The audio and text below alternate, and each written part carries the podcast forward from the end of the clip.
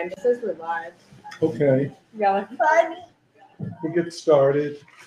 A lot of people are out of town, going to visit their relatives.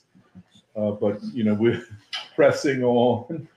And I think next week others are going to be leaving, Nuri and Nathan and uh, Purba. But uh, thanks to the magic of Zoom and, and all other platforms, we'll be able to stay in touch. Um, where, where's Alice? Do you want to bathroom? Oh, hi, Alice. Okay.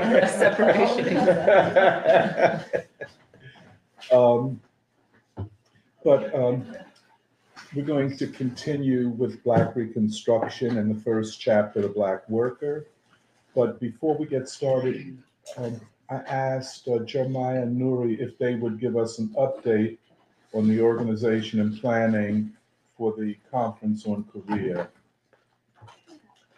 Um, this past week when we met, I feel like we talked about a lot of things. Like the past few weeks, I feel like we were sort of brainstorming all the ideas, but I feel like in the last week we've come up with more of a structure, at least an intent of what we want to accomplish. And so the tentative title right now, and we welcome feedback because right now we don't have a verb in the title, and we might want one, is Korean civilization and a path to peace and reunification. Um, and so a lot of it hinges around, I think, this concept of civilization, which we've mentioned and have talked about a little bit in the past weeks as well. But it seems like we have to start with civilization um, to say that the Korean people are one people and that this is a civilization of peace. And that basically we have to understand that, like the free school thing of we have to understand the past to look forward to the future. But I think part of it is we also want to talk about what civilization means in the Du Boisian sense for our times, because it matters a lot in the current like world moment, like this thing of the new world order, not just multipolarity, but I think something about civilization. And in the past, we've talked about China and India, which I think are like the big classical civilizations. But we want to explore the idea of Korea as a civilization, and through that, I think just build on the free school understanding of civilization and what it means today. And I think we've settled that we want to have the ideological bulk of the conference happen in one full day so that everybody is experiencing it together. Mm-hmm. And so I think we'll start with the Korean people and their civilization, um, the single garment of destiny, civilization in the world today. And yeah, so then sharing that with other people so they can understand it. And then I think moving into, I guess, the crime of imperialism, Mhm. why imperialism is so, like, yeah, just so wrong. The crime of develop disrupting a people's natural development, and through that, trying to discuss, I think, the Japanese occupation, the Korean War, and the American occupation, which continues to this day, and see and connecting all three of those ideas through the broader idea of imperialism. Um, because I think a lot of Korean people will separate those and I think through that, we're trying to then delve into an exploration of the North Korean state in particular. Mm-hmm. Um, we want to explore North Korea's support for colonized and oppressed people throughout the world, mm-hmm. who North Korea has diplomatic relations with, and the fact that the North Korea is not isolated from the world. Um, we want to also talk about the famine um, and oh, the famine in the 1990s, which is called, I think, the Arduous March. And so thinking about that as a sort of second formation of the North Korean people. So the first coming out of the Korean War and the struggle of that, and then the second being the famine. And so bringing us to today. Um, and I think a lot of this is like also related to bigger ideas we've been having about like the Fourth American Revolution and what actually can make a new people who are prepared to take up struggle. Um, and I think in that we want to focus mostly on the North, but one aspect of the South that we might want to explore is the movement in the 1980s, which was primarily a student movement of young people working for democracy and peace. And so I think it'll be interesting to, I guess, explore this in connection with what North Korea was doing, because in some ways, the whatever positive aspects the student movement might had, I think were connected to the world movement going on at the time and was in a lot of ways limited by the dictatorship of the South Korean government. And so I feel like through that we can maybe explore the contradictions of South Korean society, but also propose like a positive alternative um, that is connected with, I guess, the legacies of peace. Um, and then I think at the end we were thinking of having maybe a town hall to discuss how the world is changing. And I think one of the ideas that was new that came up in the last week was the fact that the Korean struggle is something made for Korean people to solve. And being able to work through that would be a contribution to humanity. And so this idea of civilization and I guess the Korean people not being an issue of nationalism or just a self-centered issue, but actually something that matters a lot to the world.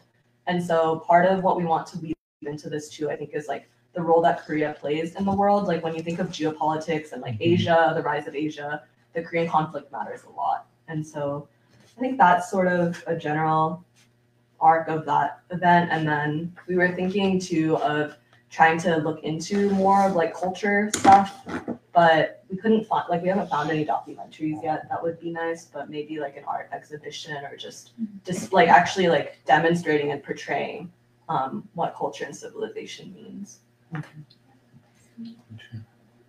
Yeah, um, just to add, I don't, I don't know, is it Korean civilization and B path or A path? I said a path. I think we said A did. Yeah. Okay, So because it's not like determinative and it's not saying that we are the sole like authority of it. And also I think that it's not just for Korean people. mm, But that through Korea, like you can find like a path that would mean something I think to the world. um, yeah, just to add to what Mary's saying, um, I think in a lot of our discussions with with Doc, with Anna, um, and then me and Neri so far, we've also been talking a lot about yeah, how do we frame this to people, especially Korean Americans, um, who I think will be one of our primary audiences, hopefully, but is also a big challenge because, um, yeah, I think we, we've said this before, but like the Korean War was like a hugely devastating and also traumatizing event for like the entire peninsula and especially in the north. But um, also, yeah, a lot of people have like bad feeling. They, they continue to have bad feelings that they harbor after the war. Like there's a lot of like trauma. There's a lot that has not really been talked about, especially in like the Korean American community. I think regarding the war and like what actually happened. Um, and so we want to be sensitive to that without sacrificing principle and without sacrificing, especially um, like Doc was saying this before preschool, but like without sacrificing a recognition of the achievement of North Korea in particular. Um, Yeah.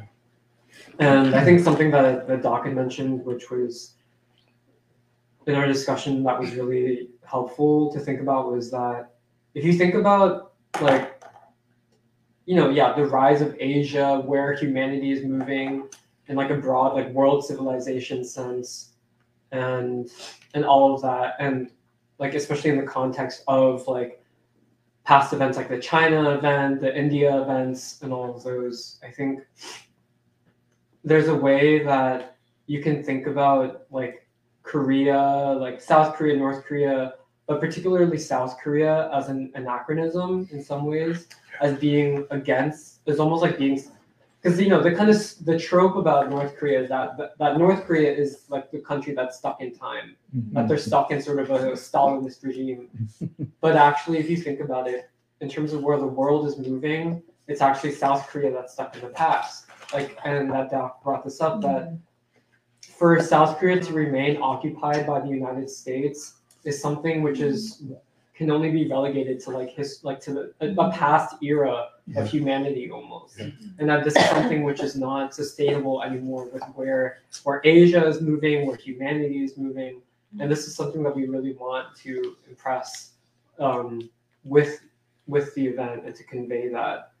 Um, and yeah i think we're also like we really do want to involve like all of free school in this um, mm-hmm. because there's a lot that like we don't know that we're trying to uncover and figure out with these broad mm-hmm. questions. Mm-hmm. Um, and so yeah, like over the next, I, I guess like because we're aiming for like late March Yeah. with the events So over the next couple months, um, we're definitely going to try to make sure like everyone in free school not just like knows the event is happening, but actually like has like some like feel some stake personally in it as well if people are interested. And so um, yeah, like we want this to be a collective effort and um, yeah, I think what we've what the free school has already done and sort of the strides that we've made politically, ideologically, and in terms of relationships um, with different people, institutions in Philadelphia. I think this event will be building on those, and that also it'll be drawing from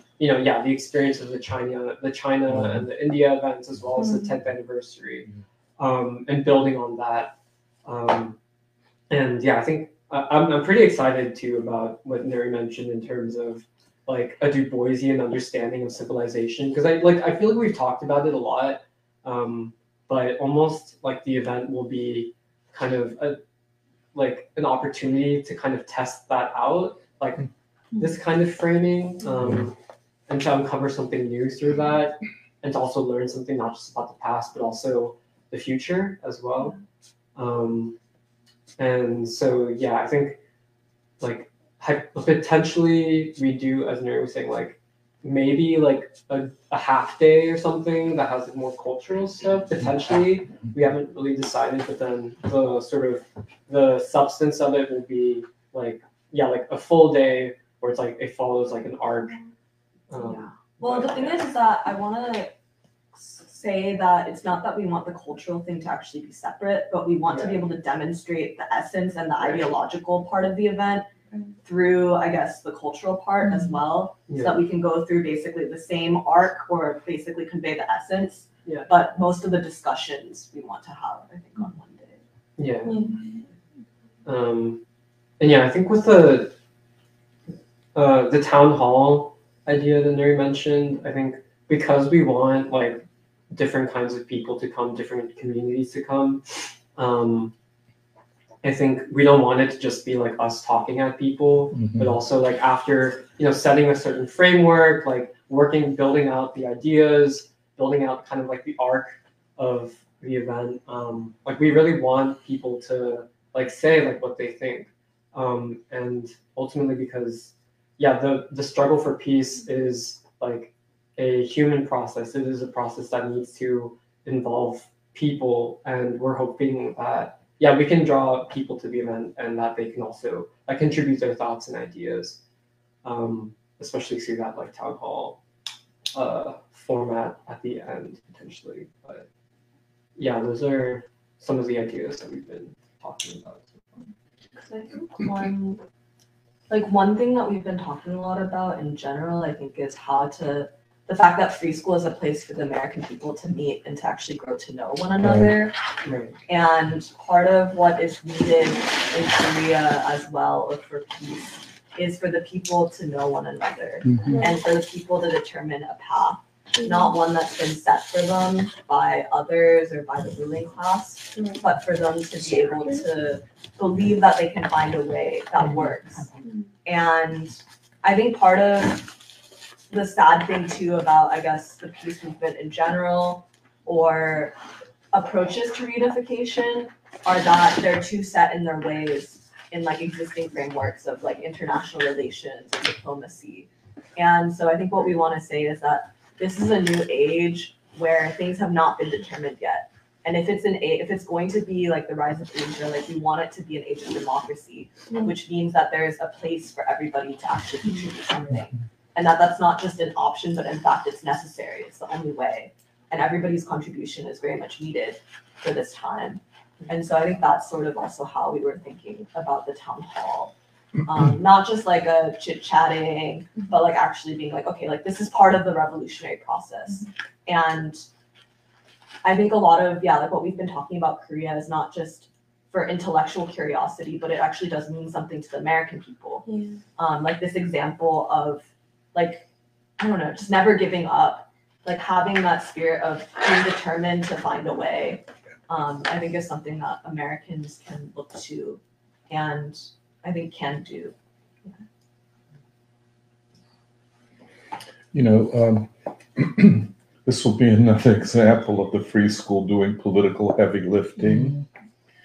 And, um, you know, there, there are two things I was mentioning to uh, Nuri and Jeremiah this morning. Well, one thing, but the two things. One, the highest concentration of nuclear weapons anywhere in the world are off of the Korean Peninsula.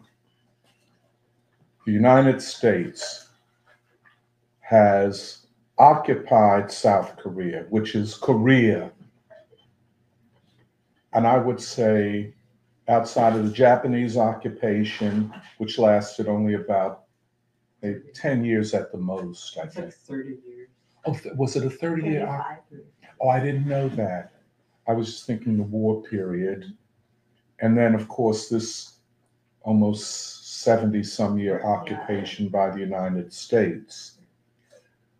Um, and we were talking, first of all, a lot of people think Korean civilization is derivative from Chinese civilization. It is not. You know, uh, it is. Uh, a civilization in its own right. And so we've talked a lot about the Korean language. Uh, and uh, the Korean language is at least as old as Chinese. The Korean state is, I think, at least as old as the Chinese state, the Han state. This old ancient civilization to be occupied like this and to have war fought on it is never happened in their history. Mm-hmm. Never, never. And so for us, we were talking about it. We had to be sensitive to the trauma of that on the Korean people. And so you know, we talked about uh, a balanced approach, understanding Korean Americans, how they've been, in, well, indoctrinated, uh, and how the North Korean issue could be divisive and so on. And then this morning I said to, because I thought about this, thought about this, no part of the Korean people have been as traumatized as the people of North Korea. Nobody. The other thing is the guardian of peace on the Korean Peninsula, and large part Asia, is North Korea, the North Korean state. If the North Korean state collapsed tomorrow, the US and Japan would be in there with the quickness. They would, a reign of terror would come down upon the Korean people. You know, yeah, they would be celebrating in the South, at least manufactured happiness, but the and so I was saying to them this morning, we cannot, you know, kind of have a balanced approach. Well, the Korean mm-hmm. people in the South, they too are in the North. No, North Korea. And I agree with Nuri, it is the future. The other thing I just wanted to say, we see the spectacular rise of China a lot of this occurred during a moment of rapprochement, a Mm. rapprochement between the United States and China. You know what I'm saying? Uh, a moment of relative peace. But the North Koreans have never known peace. What they have developed, what they have achieved, has occurred under the most difficult conditions. And they did it. Mm-hmm. They are an advanced socialist economy with a state of the entire people. And I agree with Nuri and Jeremiah. What we want to say is this is not isolated. This is a part, the lessons of North Korea in particular can be part of our understanding of the revolutionary process here. Uh, so I guess that's, I mean, we, we kept coming back to it uh, because the story of the Korean people at, at this time is the story of North Korea. I don't know how, that's the way I feel. Well, I think Mhm. last week when we were meeting, you asked us why we wanted to talk Yeah. about North Korea because I think all three of us were like, no, we really do want to study the North. Like we don't really, we don't want to do half North Korean state, half South Korean state. Yeah. Like it's not like that. That's not the how we see things, and that's not how we feel about it either. And so I think it's also an interest. So yeah, like I'm very, I want to study Yeah, North Korea. Like yeah. that's partially why, like a Mm. large reason why we really wanted to do this event. Um, but I think something that's interesting that's come out of these discussions too is the fact that for whatever reason, like a lot of the immigrants, the Korean immigrants who have come to America, have been shaped by certain forces and are in some ways like shaped to be pretty, I guess, reactionary or just closed. But the thing is, is that these immigrants are also part of the American people, or part Yes. of the American people that have to become a people. Mhm. And so it's going to be an interesting exercise of not compromising on the principles or what we actually believe in, but still facing the fact that like like it or not, like those people are also part of this American fabric and context that we're working in. Hmm. Um, yeah, because I think that's just part of like the reality of it. And so I think part of what we are also hoping is that this combined audience of particularly Black America and Korean Americans will do like it'll I think it'll create something that makes sense when you think about the future of America. Mm-hmm. Like both sides have to be invested in it to some mm-hmm. extent. Um, and it'll be interesting that that work of basically something that matters to America and the American process will be happening through a discussion of Korea and North Korea. Yeah, just just to to add, I think I guess my yeah, my feeling about the event in in the context of what Doc was saying and what Neri was saying is that in a lot of ways, like yeah, like Korean Americans, many of them very traumatized. Many of them also don't really know their hmm. history, especially the like the subsequent generations, because like our grandparents don't talk about the Korean War at hmm. all, really. Hmm. Um, or at least mine mine don't, and I know a lot of other like people don't really hear about it. But like ultimately, yeah, it feels like part of what we want to do is at a very basic level to propose like a new way of thinking, almost.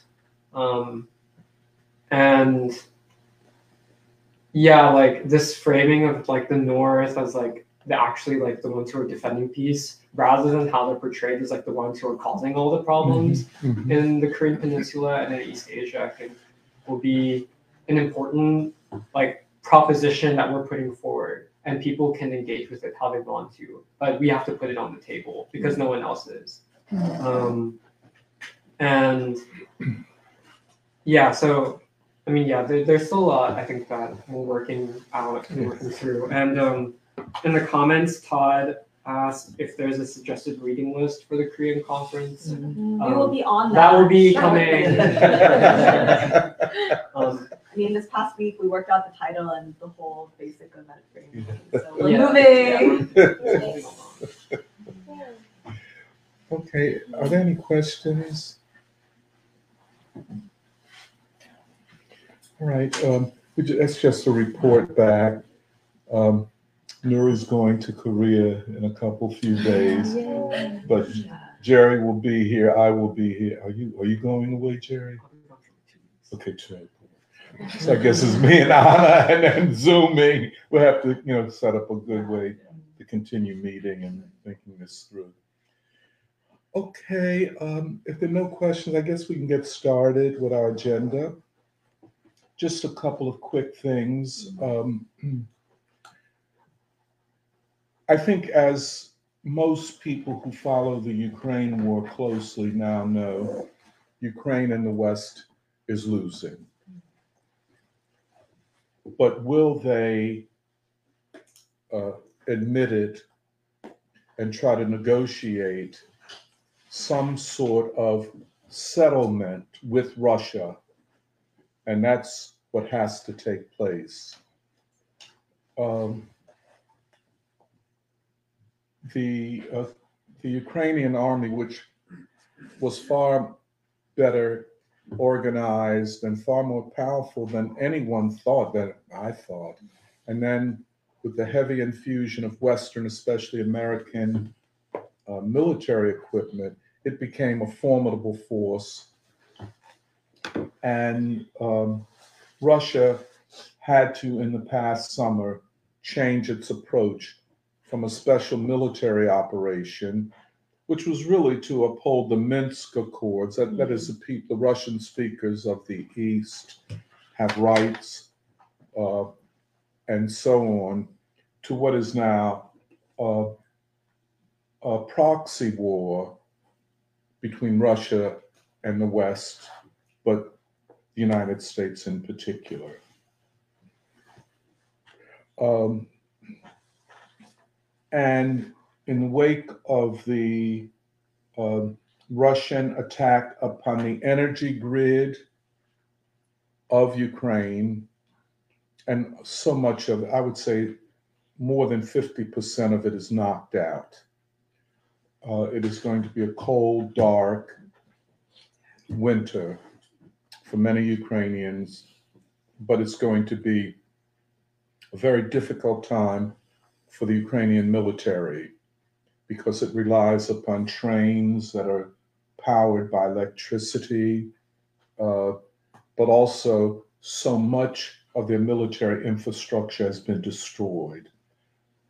Uh, the Russians changed last summer, in the past summer, their approach to this war. There are now about a million Russian soldiers, either in or poised to go into the into Ukraine.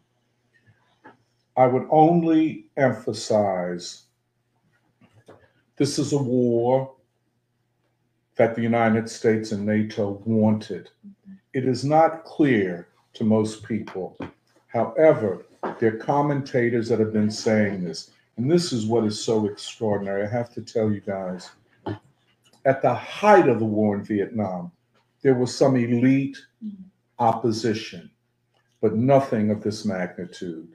John Mearsheimer, the emeritus, I think emeritus professor of political science at the University of Chicago, has said it over and over again. Jeffrey Sachs, who is not a friend of mine, uh, has gone into opposition, of course, uh, what is called the quote unquote Republican right or the uh, Putin wing of the Republican Party, which is really uh, the, uh, I would say, pro American anti war part of the Republican Party, uh, have been so vocal uh, in opposing this war, opposing the U.S. stoking war. And it is the United States and it is the Biden administration.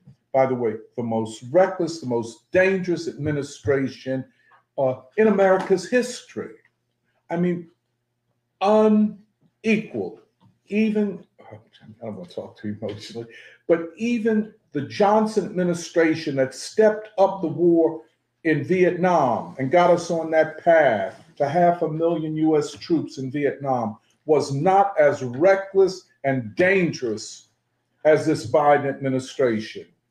And, you know, this is so important to know and to keep in mind in the face of all of this uh, uh, crap coming from the so called uh, left wing of the Democratic Party, the so called social democrats, and so on.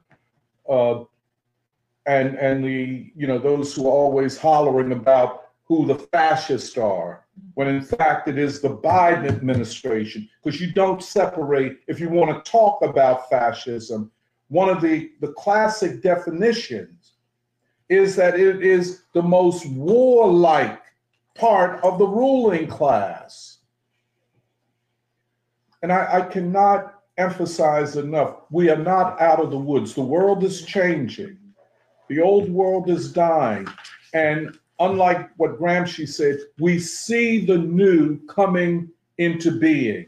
And this is why the Korean event is going to be so very, very important. Uh, the new is coming into being, but the old is prepared to sacrifice a good part of humanity in a war of Armageddon to hold on, to be, to claim victory. They cannot win in Ukraine, but they want to prolong the war. Now, why is this important today? The US has agreed to send Patriot missile defense systems to Ukraine. I want to emphasize the Patriots are not just defensive missiles, it is a system that is offensive as well. And to put Patriots in Ukraine is the very thing that triggered this war. The Russians said that they could not tolerate offensive nuclear weapons on their borders, able to hit the capital of Russia, that is Moscow, the Kremlin, in a matter of minutes. Now, it's not just giving these Patriot missile systems to the Ukrainians. Ukrainians don't know how to operate them. It means Americans there. So we face a, a new war. It is very dangerous. Um, the good thing is a slight majority that the Republicans have in the House and the role of Marjorie Taylor Greene and others who are anti war Republicans. And I don't think we should be afraid to say it. Uh, let the loud mouths say what they want to say. The truth will out. The truth will. You, the truth is the criteria. Let the truth be the judge of what is right and wrong politically. You see what I'm saying? Um, so I just wanted to bring that to us. We, as we read Black Reconstruction, as we do all that we're doing going forward, we must not lose sight of the world uh, that we live in and what we are struggling for. And uh, again, I, I just want to emphasize let the loud mouths do what loud mouths do, you know, and that is talk a lot of trash. They have no philosophy or theory of history. They are, in fact, I think it is fair to say at this point, uh, I think Danny would agree with me very much here because I, I, follow your posts very closely, man. I'm very appreciative of your work, Danny. But that um, that these so-called social democrats and the left wing of the Democratic Party are really anti-revolutionaries in every respect. Um, identity politics, anti-revolutionary, and that's the judge. Not that you are, I'm protesting because I'm an LGBTQ person and I've been, you know, when I was in school, I was bullied. Okay, I'm down with you. I understand that. But that doesn't constitute you as a revolutionary. That means that you got a grievance. Good. But what constitutes a revolutionary position? The first thing is the fight against imperialist wars. If you're on the side as most of the labor leaders of this country are, sadly, sadly. If you're on the side of war makers, you are in opposition to the class interests of the very people you claim to be representing. And I think we got to make it clear. And there's a there's a reason I listen to a lot of what Emily says and her experiences. And I ask myself, well, why are these people these so the staff and leaders of these various unions are so um, vociferous, so um, as they would say, so anxious. We are in a fight for mm-hmm. this, and we're, mm-hmm. wait a minute. If you are in a fight, just speaking logically, if you're in a fight for the working class, how are you mm-hmm. supporting a regime that is totally committed to war and empire? and then you're going to support them electorally, which is not the final story anyway, just an election. You support them in every damn election. You knock on doors for them without asking the fundamental question of war and peace? That is betrayal of the working class. In fact, it is anti revolutionary, and I don't give a damn what they can protest for the UC houses out at 40th and Market. Yeah, all right, good. But to me, it is nothing but a way of, of as they say, perpetrating a fraud. You, you know, want to make it look like you care about the poor. And like Martin Luther King said, you cannot advance civil rights or the struggle against poverty without fighting war. And they never mention it. Oh, I did, you know, you say something about, oh, I didn't know that. Well, I'm telling you it now. Does that change your worldview? Oh, no, it doesn't. So it was useless mm-hmm. speaking to them.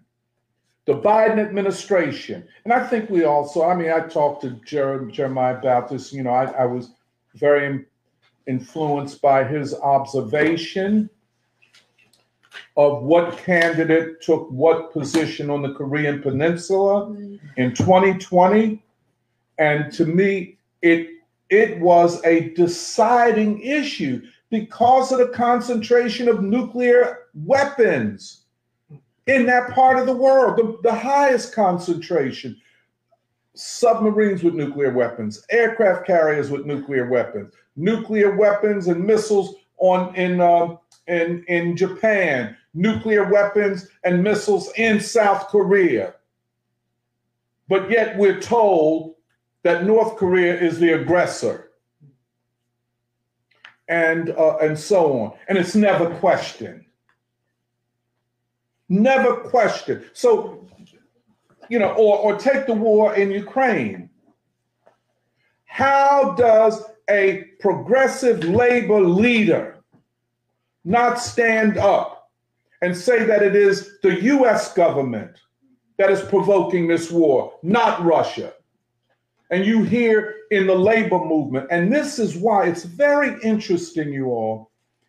You know, the ruling class has focused upon Black people and labor to create a leadership that is not in tune with the interests of their members.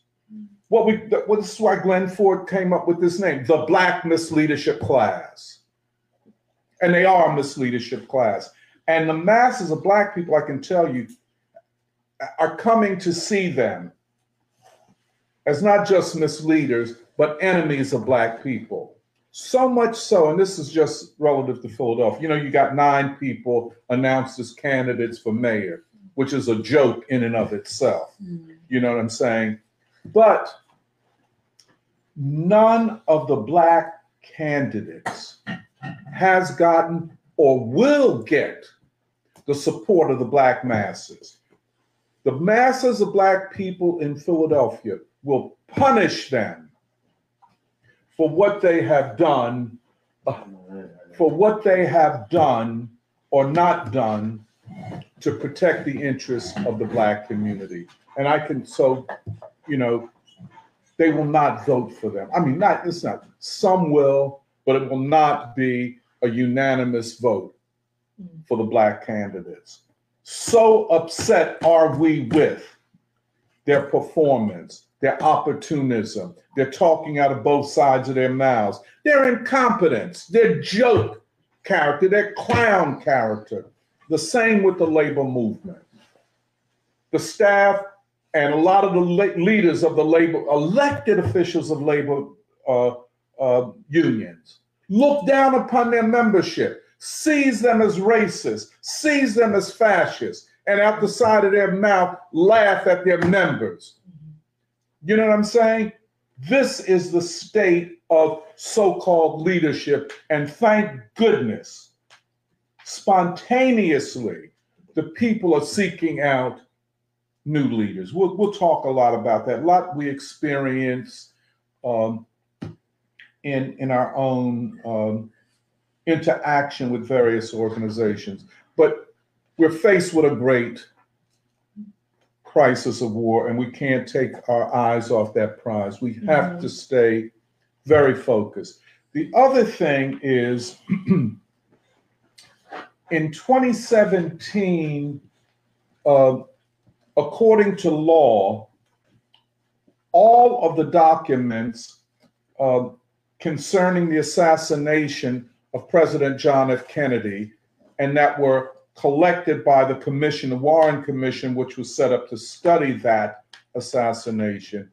All of that was supposed to be released in 2017 and even up till today. Uh, but 40,000 documents remain redacted. You know what I'm saying?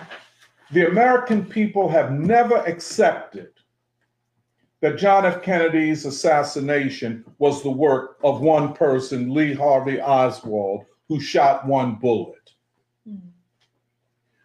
I mean, everybody suspects, and now some of the documents that have been released show that Lee Harvey Oswald was, if not completely handled by the CIA, was in conversation and communications with the CIA.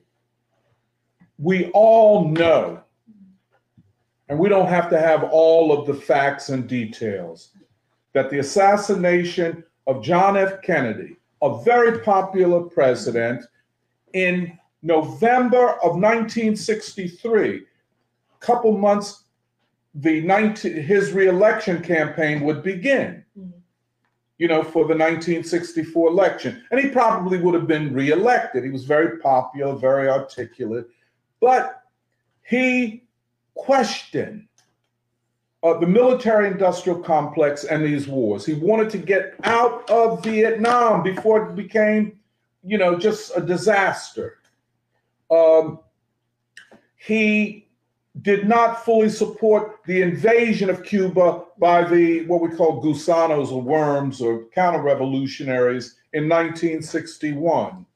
Uh, and for those reasons and others that we probably don't yet know about, concerning the US empire and the US military, he had to be taken out.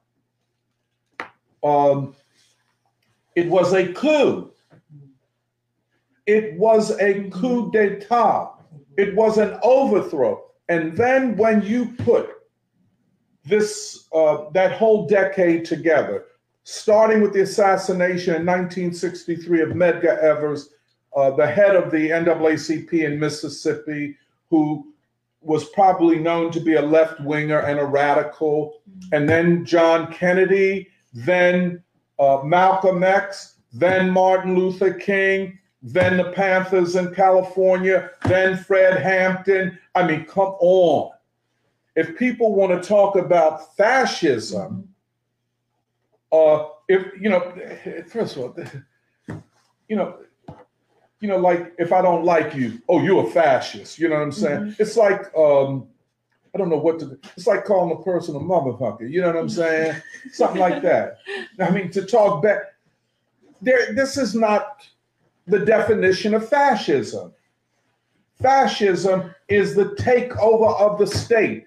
The U.S. state was taken over and has not been democratic since the 1960s. This is un. People don't realize this, and the counter-revolutionary um, configuration of the US state reached a new level after the collapse of the Soviet Union. And so everybody running around, oh, this is the greatest thing for democracy, including fucking friends of mine. You know, I can name them if you wish me to. But, you know, and then members of the Communist Party that split in the Communist Party over whether or not the Soviet Union had to be brought down in the interest of peace and democracy. And I can name them. People I know. The, and, and Gore, I mean, Putin is right about this. The greatest tragedy of the 20th century was the collapse of the Soviet Union. And just like we talked about the North Korean state as the main guarantor of peace, on the Korean Peninsula and probably in Asia more broadly. the Soviet Union was a guarantor of peace. And after that, the US ruling class proclaimed the end of history. Mm-hmm. You know, and there and thus the reconfiguration uh, of a trajectory of history or without revolutionary and liberatory possibilities. The end of history meant a return to colonialism in a neo-colonial form. You want to understand the problem of India today? The collapse of the Soviet Union. You want to understand the problems of the world peace movement and why there is not one and why Russia had to go to war in Ukraine? The collapse of the Soviet Union. You know what I'm saying? Once the Soviet Union collapsed, the West, and by the West, we don't just mean all of these kind of vassal states like Germany and all these weak European uh, governments. We're talking really about the United States, which is the guarantor of Western imperialism. It is that which, that dream, or at least to thwart the possibility of peace and peaceful coexistence that led to the assassination of John F. Kennedy. And by the way, you know, his brother Robert, running for president of the United States, was assassinated almost little less than two months after King. I mean, you know, even to think about, and then how, you know, these, again, these loud mouths can only you know, all they have to say is we're fighting uh, for democracy against fascism. Well, you, you're fighting, you're, you're looking in the wrong places. The regime change occurred in the 1960s and has gone forward since. A decade of assassinations of important, critical public figures, including a president mm-hmm. and his brother who's running for president, not to mention who we now call the father of the new American people. The truth that this was, in fact, a CIA, what we today call deep state, engineered and carried out set of assassination is the fact that they will not release 40,000 pages, and we still don't know what was destroyed. You know, just let me, uh, just quickly. Um, Oswald was claimed to be the shooter. He was in this um, uh, book repository on the sixth floor. And as the Kennedy uh, motorcade came around, he allegedly shot Kennedy. One bullet, which, I mean, it's just all, the one bullet theory is just full of bullshit, you know. Uh, but he, when he was arrested, he said, I'm a patsy. And he was. You know, there are all kinds of movements that he had going to the Soviet Union, claiming to be in the Fair Play for Cuba uh, movement, which was a pro Cuba, anti US invasion you know. So you it's it's it's like we all like they always do. They plant agent provocateurs in order to provide a cover for them. Oh, he couldn't be with the CIA. He was a, an advocate of Soviet communism. But that was just the front. Then I guess two or three days after he's arrested and they're taking him to a hearing, they got two guys on the side, and he's standing right there. And Jack Ruby, a mafiosa and a, a club owner, bar owner, comes up to him and shoots him right there. Bam, bam, bam. The guy, what? So this is the cat, the evidence, and he had something that he said he didn't do it. You know, he was a patsy, he was being used. Oh, Boom, he's gone. And then the rest is history. The cover up for the last 60 some years. And it has been a cover up and it continues to be a cover up. And But we can, and this must be put forward, I mean, this, this narrative in relationship to the claim that fascism is in the MAGA movement. Mm-hmm. You know what I'm saying? Rather than the MAGA movement as a representation of the discontent and dissatisfaction of American people. Mm-hmm. It's fascist. Well, what was that bullshit back in the mm-hmm. 60s? And who covered it up and why has it been covered up? So I bring that and and and contrary to the propaganda, it is the consolidation of state power in the hands of the most reactionary, war oriented forces in American society. That is the story that must be told. It ain't no, it- this is a long process. You know, you had to destroy all the movements, you had to turn the labor movement into trash, really, an arm of the Democratic National Committee. Billions and billions and billions of dollars to Democratic candidates in the name of labor while you ain't organized uh, a, tooth, a toothpick. The, the numbers of people in labor unions have declined at the same time the labor movement gives more money to the Democratic Party. Who are these people?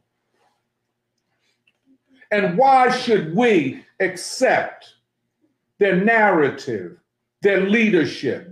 In fact, I would go as far, just like we condemn the black misleadership class, and quiet as it's kept, I don't want none of them to win anything. Traitors to our people. And you see it right here in Philadelphia. Why should anybody, because people claim to be labor leaders, give them the benefit of the doubt? Hmm. They constitute a necessary arm mm-hmm. Of American imperialism and American empire and try to act like, well, all we're concerned with is our members. You see what I'm saying? It's bullshit. It's bullshit. And I've seen the havoc that that has produced in the left. I saw the havoc it produced in the Communist Party. You know, uh, after the collapse of the Soviet Union, all of this, um, what do you call? Oh, oh, I didn't know that. Oh, if I had known, I misled. I'm looking at these fucking people. I mean, what what didn't you know? Oh, Stalin. Oh, yeah, uh, you know, all these fucking crocodile tears. And then, you know, by the time they get to you all, your generation, you know, they're, you know, uh, they're they're so committed to the fight against fascism that they can talk to anybody any way they want. They have a right. I'm I'm fighting for the working. class. You ain't fighting for nothing. Mm-hmm. And that's what we have to establish. But I just wanted to bring those things to the mm-hmm. table. The mm-hmm. great counter revolution occurred in that night in that period in the 1960s. a, a decade of assassinations, public assassinations, mm-hmm. public. Mm-hmm. I mean, it's just like I remember. If I could just, I'll tell this story. I remember when John F. Kennedy was assassinated. The whole, I mean, it went into a deeper mourning, grieving than after 9 11. Mm-hmm. The country, no, I know I was 16 or so. I couldn't believe. I mean, how did this happen to such what we thought of as a good man, you know, a decent president? How could it happen that somebody assassinated him? And then, of course, by the time a king was assassinated, you know, we had become um, prepared for assassinations. It was no longer a shock. You knew that if you stood up, you would be killed. And um, yeah, this is. I'll just stand. I don't want to say anything. Jerry, you want to say something? Oh, I'm sorry. Go ahead, Camille. Yeah, I guess um, one thing that uh, came to my attention uh, not too long ago about uh, the John F. Kennedy uh, administration was the uh, I think it's called Operation Northwoods, which was a plan by the CIA to uh, basically blow up uh, hotels in Miami and blow up a cruise uh, ship that was that had American citizens in it. I mean, basically assassinate American citizens at large and try to blame the Cuban government about this. And this uh, this made its way all the way up to Kennedy's desk. So everyone down the line had agreed this is what we need to do to get public support to Mhm. invade Cuba. And it took Kennedy saying, "No, this is crazy. I don't trust you guys. This is an Yeah. insane thing Right. to ask me to do." And that's what it, that's what leadership requires in many respects. Is recognizing that this is a war that we're we're fighting a group of people who are hell bent on on continuing this imperial um, operation. Um, and so, I mean, obviously, the the consequences of him hesitating or putting up any kind Absolutely. of uh, wall at all about this was his life. And his brother, who was running, who was also assassinated, was trying to reopen the investigation, Uh-huh. which again was handled by heads of the FBI who were clear enemies towards uh, the president that, that was murdered. And then the magic bullet theory, I, I believe that that was something that was proposed by Arlen Specter, who was the Yes. senator of Pennsylvania for 30 Mhm. years, Yes. who's not a weapons expert, who's not a physicist, not an engineer, he's a lawyer. So, like, why is it that there's a lawyer who's deciding how the, this bullet is going to move in air and bounce off of?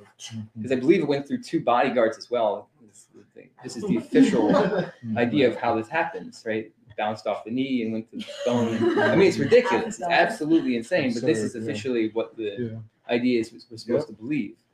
Um, so I mean, yeah, it's very concerning that these these documents haven't come out. But I mean, at this point, there's so much smoke surrounding the situation. We have to be. It would be very um, illogical at this point to assume there's no fire concerning the Right. the uh, national security apparatus that that uh, seems to have a authoritarian and dictatorship control of our our public space. Right. And no better way to see that than we see how senators vote in this country. I mean, if you look at, you know, you want to support funding for Ukraine, does that look like a democratic thing when it's like 99 to 1 voting for something and it's always this way across the board on these particular issues? Is that, I mean, what, what looks more authoritarian to you? You know, when there's a country of 350 million people and 99.9% of leadership votes in this clear direction every single time. And when you poll any part of this country, you're going to get the vast majority of people saying, no, I don't want my, my money going there. Why would I want my money going there? So it's like, what what what do we actually expect of an authoritarian government? Yeah. Um, so that's that's just kind of what I. Another thing about the Ukraine uh, situation is Mhm. that, you know, I think we all would love to see some sort of peace agreement, peace settlement. But something recently that came out was uh, two different interviews that uh, Angela Merkel gave, who was the former chancellor of Germany, um, who was part of this uh, Minsk and Minsk II accords that was trying to broker peace between those that civil war that was happening in Ukraine. Um, and what her role was, I mean, it's, it's called the Normandy format, where both sides come together, but they have arbiters who can sort of keep both parties in line with with following the protocols in the agreement. And so her, as well as the president of France, was there, and Putin was there, and they were all supposed to basically give limitations and and and, and give reasons and try to prevent people from from uh, not responding. Well, she admitted in these two interviews that it was never about peace, that they just wanted to bide time so that they could arm Ukraine and get ready for the bigger war. Now, there's some question as to whether she's telling the truth there. There's some question maybe she's saying this now for political points, and maybe she was somewhat consistent in trying because she did try to have this pipeline built in Russia. But nonetheless, saying these things out loud publicly, uh, you know, the next day Putin comes out and says, "How can I possibly trust anything these people say?" I mean, they're clearly every time we, we hear something new about what we had just agreed upon. So like it seems hard that you know to, we work with someone such with such um, bad faith. Like how how does Russia broker a new deal when the last two deals they brokered are now admittedly just used to uh, invite more violence into the situation? So um, I mean that's that's the real crisis in leadership is no one trusts them. Um, and they seem uh, totally unaware of the consequences of having no one trust them because they're just doubling and tripling down. Um, but yes, yeah, it's- Yeah, Anybody, go, go ahead, Sharon. Did you have your hand? Yeah. Well, Mayor. And, and, and Samir. Let Jerry go and then Samir. um, I was gonna say about JFK because people don't know he was assassinated in Dallas, which is where I'm from. Mm-hmm. and there's like a museum in the building, like the sixth floor museum, which is the building where allegedly um, Oswald shot Kennedy from, but they made a museum out of it. Mhm. And one thing to note about that location, like there's like an X actually on the road, for, like the specific location where Kennedy was shot. Um, That's weird. but I, I mean, it's like it's like to sort of, uh, I guess, commemorate it. But it's a really busy part of Dallas. Like it's like like right in downtown. And like to what Doc was saying about this being a public thing, it's like I, I think people like I didn't fully understand this until seeing some of like the footage of it, like the footage of him actually being shot. But it's it's almost like it does feel like almost like a public Yeah. ex- execution, basically. And it and I think Yes. it was intended to send a message Mhm. to like any basically like any politicians who might like actually be interested in peace or might be interested in some kind of detente with the Soviet Union at the time which I guess yeah Kennedy had like complicated a complicated record complicated history like he was involved in like the, the sort of what was it the Bay of Pigs but then didn't fully know all the details Mm-hmm. that had also like a really really bitter um basically like there was like a feud going on between him and the Dulles brothers Right. and the State Department and the CIA. Mhm. Um, and I think one of the Dulles brothers was on the Warren Commission, if I'm not mistaken, or at least someone in like the. CIA basically was on the Warren Commission. Um, and yeah, there's like I don't know if people have seen, but there's this Oliver Stone documentary called Yes. JFK Revisited um, that he I think was produced like pretty recently, but it's like it's kind of long. Like parts of it kind of feel like a History Channel documentary, but it like it is very informative of like exactly how improbable this whole magic bullet theory is in terms of like yeah, like one bullet like bouncing around like every different part of JFK's body, also hitting other things. They like animated it. Yeah, but it's like you have to do this, this, this, this, this, this. Yeah. It's like literally not physically possible. But also that there's like a chain of custody issue where like basically they like lost the bullet but then it's not found it again. All this stuff and it's very like like it is it like like this is like the origin of like I think Tucker Carlson pointed this out, but like this is the origin of like conspiracy theories in American Yeah. discourse. Mhm. Mhm. Um, Mhm. and um, but yeah, also Oliver Stone makes, in addition to that stuff, but he also makes the point about um, that this was like the political context surrounding Kennedy, like him wanting to pull out of Vietnam before, yeah, as Doc was saying, um, and then basically his increasing um, desire to break up the CIA Mhm. and yeah i think it, it is like interesting to think about like what america would have been if you know leaders like kennedy had continued to like lead the us or obviously if king had lived. Um and yeah i mean obviously i like i wasn't alive at the time but i think like i don't know how much yeah i don't know how much the kennedy assassination like affected everyone in the country but i do think that there is a fundamental like because yeah like we were talking about like trauma and stuff earlier but i think like yeah there's a way that the american people like have not been able to fully process all of these things. Um, and the fact that they happen in broad daylight like in full view of everyone like it is both traumatizing but also like there has to be a way for americans to actually like go through that process of like grieving these things even though it happened so long ago. Um, and to come to some kind of like res- like resolution on this both both emotionally but also politically. Like what are the actual lessons of this? And can there be yeah like any kind of democratic um, process if basically the american people are kept in the dark about all this? And i think tucker pointed out that um, there had been like a senate like a congressional investigation into this after the warren commission Mhm. which basically said like this was a cover up this was a conspiracy and we don't know exactly who did it but some like forces were involved and yeah they were trying to pin it on the soviet union but like actually oswald was like working with like the state department Mhm. and stuff like that Mhm. um but yeah i think I don't know. It, it's just it, if people ever get the chance to go to Dallas, it's like it's pretty interesting because they, they go through a lot of the um like the conspiracy, but the controversy and like how this was like affecting the American people. Um, and yeah, I feel like like our generation doesn't really hear about it that much, or it's just like a fact of history that you hear about, but actually has a lot of deep Yeah. implications for like where we are today. And yeah, basically like can like is America a democracy under these conditions? Like, do you actually qualify? Like, do the American people themselves think of this as a democracy? Like when presidents can be taken out in broad daylight. Yeah. Um, Yeah. But yeah. But you know, just if I could just say one thing, you know, this is very important because, you know, I, I gave an interview with Glen Ford, I think 2017. I said that Trump is the most pro peace president since John F. Kennedy. Oh, God, how could I say that? Uh, you know, but, you know, th- there are certain things called litmus test, and there are parallels between the assassination of John F. Kennedy and the political assassination of Donald Trump.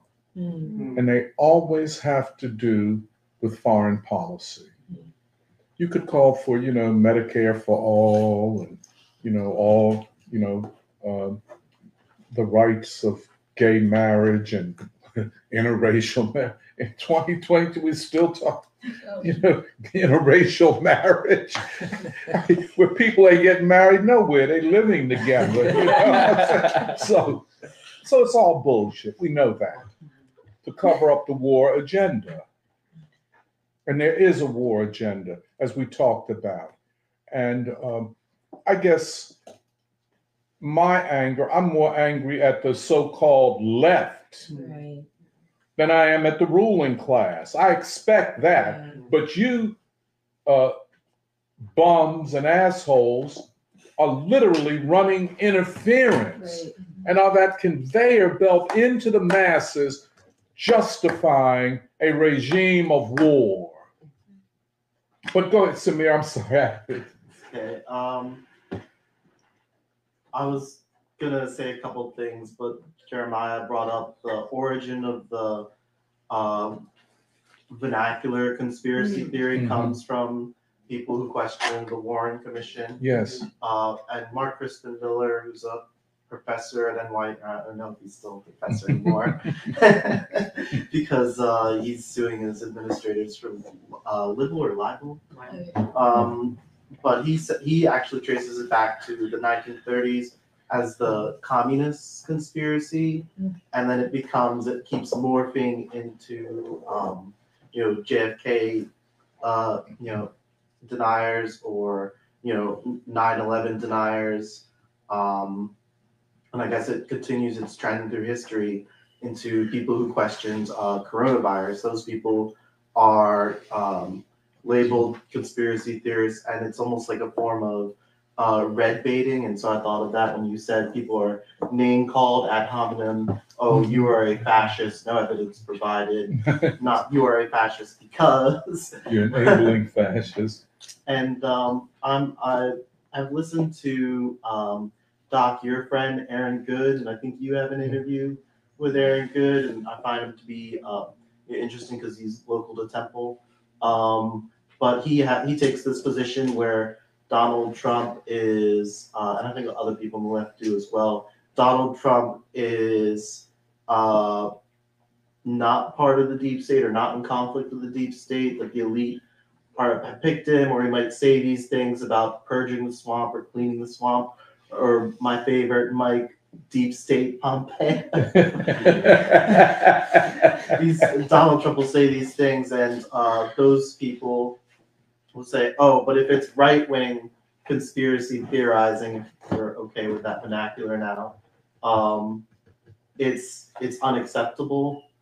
And uh, I just don't understand why you wouldn't want to reach across the so-called aisle to um, people who are questioning the official narrative, even though it seems like a lot of it there's no smoking gun. Instead of a materialist analysis, people are using um, idealism and are relying a lot uh, into uh, Christianity or holistic medicine. Mhm. Um, yeah, that's all I can say. Oh, yes, go ahead. go ahead. I was just thinking about how, you know, some of these stories about assassinations, you know, general things that the deep state has been involved in, which is really unpardonable.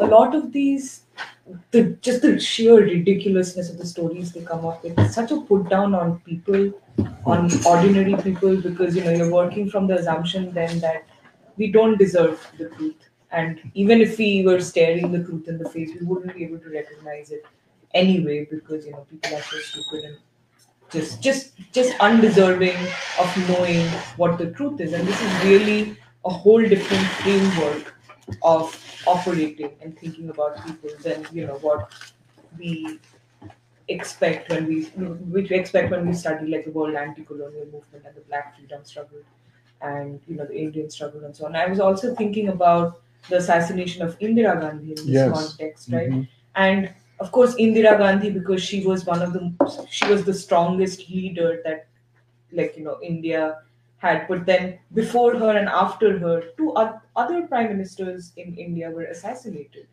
Um, Indira's son Rajiv Gandhi was assassinated a few years after she was. But even before that, there there was another prime minister who died under mysterious circumstances. Mhm. Um, and you know, this is like because I because we spent this entire year reading deeply about that period. It was a period with so much possibility. Like this country and all of Afroasia, for that matter, was suffering so much from centuries of you know exploitation and just humiliation. And this was a moment where some, there was a real possibility that okay, you know, something good can be done for the people. And, you know, they were doing good work. They tried to raise people out of poverty. And then you take the leaders away from the people. Um, yeah, I don't know. Like, I mean, you can't expect that there won't be a reckoning for this. Yeah, yeah. Well, oh, oh, go ahead, go ahead. Oh, Sam. I forgot to say, um, I read uh, James Douglas's, I think that's his name, book, uh, JFK and the Unspeakable. And uh, he also has another book called Gandhi and, and the Unspeakable that I haven't read.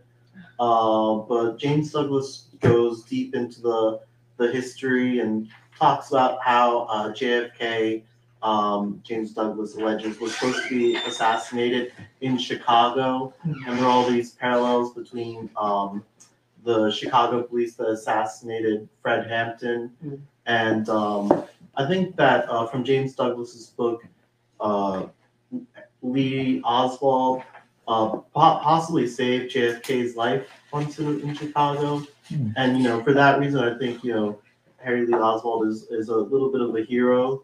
And, um, you know, and also Aaron Mate had this exchange on Twitter uh, where there's a, a famous picture of JFK getting the news that Lumumba had been shot. And there's Mhm. just a lot of uh, JFK gets the news that Lumumba had been killed, not mhm. shot, Mhm. and um, assassinated.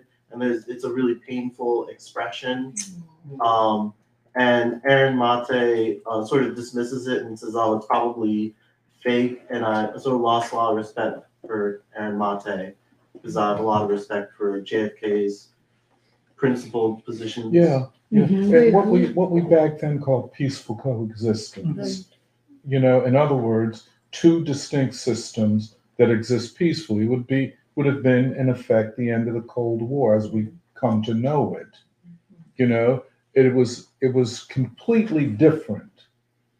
Uh, that principled kind of negotiated peace, de- end to nuclear weapons, destruction of nuclear weapons, a whole set of um, uh, treaties and so on, uh, as different as day and night from what Gorbachev did, which, which I mean, leads me almost to believe, as not a conspiracy theory, that Gorbachev and at the at the top of the leadership of the Soviet state had been penetrated by Western intelligence. But go, go ahead. I'm sorry. Oh, just And then, one uh, add to add that uh yeah uh JFK outlines his vision in the commencement speech at American University, and he's just such a great orator.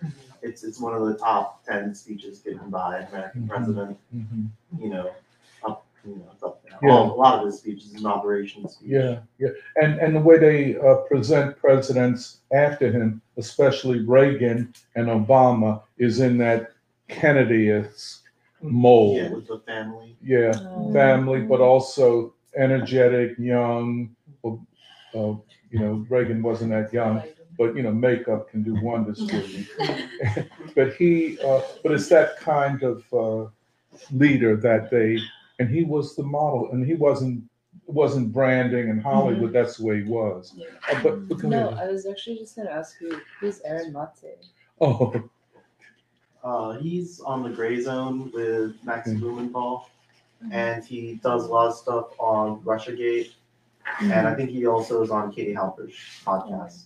yeah, it's all on YouTube. You got to be into YouTube. Just like the Yeah, but I hear you know something. YouTube is about ninety-five percent white male. Oh, that you're gonna say Yes. I mean, huh? No, Same thing. yeah, but uh, you don't see there are no women hardly. What's No. the algorithm? On YouTube. Maybe that's your Yeah. algorithm. Yeah, because my algorithm is like Viewership all or- people of color. Well, Yeah, I On YouTube, What do you get Well, Um, okay. Well, you don't, you don't gotta expose my. Okay. No, no, you're right. The mainstream like part of YouTube, where people get recommended, they will. It'll be like a lot of like. Yeah, like Aaron Mate, the Gray Zone. You can get a lot of information from them. Even you know, Oh. uh, Alexander Mercouris and all of that. It's it's a white dialogue, a white discourse, white male discourse. But you know, there's information, but it's just like you say about Aaron Mate. Mm. But they have certain interests, certain ideological positions, and um, I th- I'll tell you the truth. I think they're hooked in with this general left thing of the of we're fighting for democracy against fascism, domestic fascism, and terrorism. And once they go there, I can no longer trust them. I don't, I don't know if Aaron Mate qualifies as much as that. I think that was a split in the gray zone between Aaron Mate, Yeah. Max Blumenthal, and this other figure. See, so- Ben Norton is his name. Yeah. Bro, I They- Yeah, like, hold on. These are all independent journalists, and they had this feud. And it was basically about Trump and and the Yeah, vaccine they did situation. interviews at the trucker protest in Canada. Yeah. So I don't know if Aaron Mate did in-person interviews, but Max Blumenthal definitely did You could make it in-person interviews with um, the trucker. I think Ben Norton went over to uh, Danny Haiphong. Yeah. Yeah, Yeah, really? yeah, he started this. Uh, And Danny is blown up, man. He introduced Uh, Yes. but uh, let's let's. Oh, There's a few, I'm sorry. there's a Okay. few comments. Oh, go go go ahead, Um, someone on Facebook whose Facebook name is Decisive. Uh, Say that again. There's someone on Facebook whose Facebook name is Decisive. I don't know.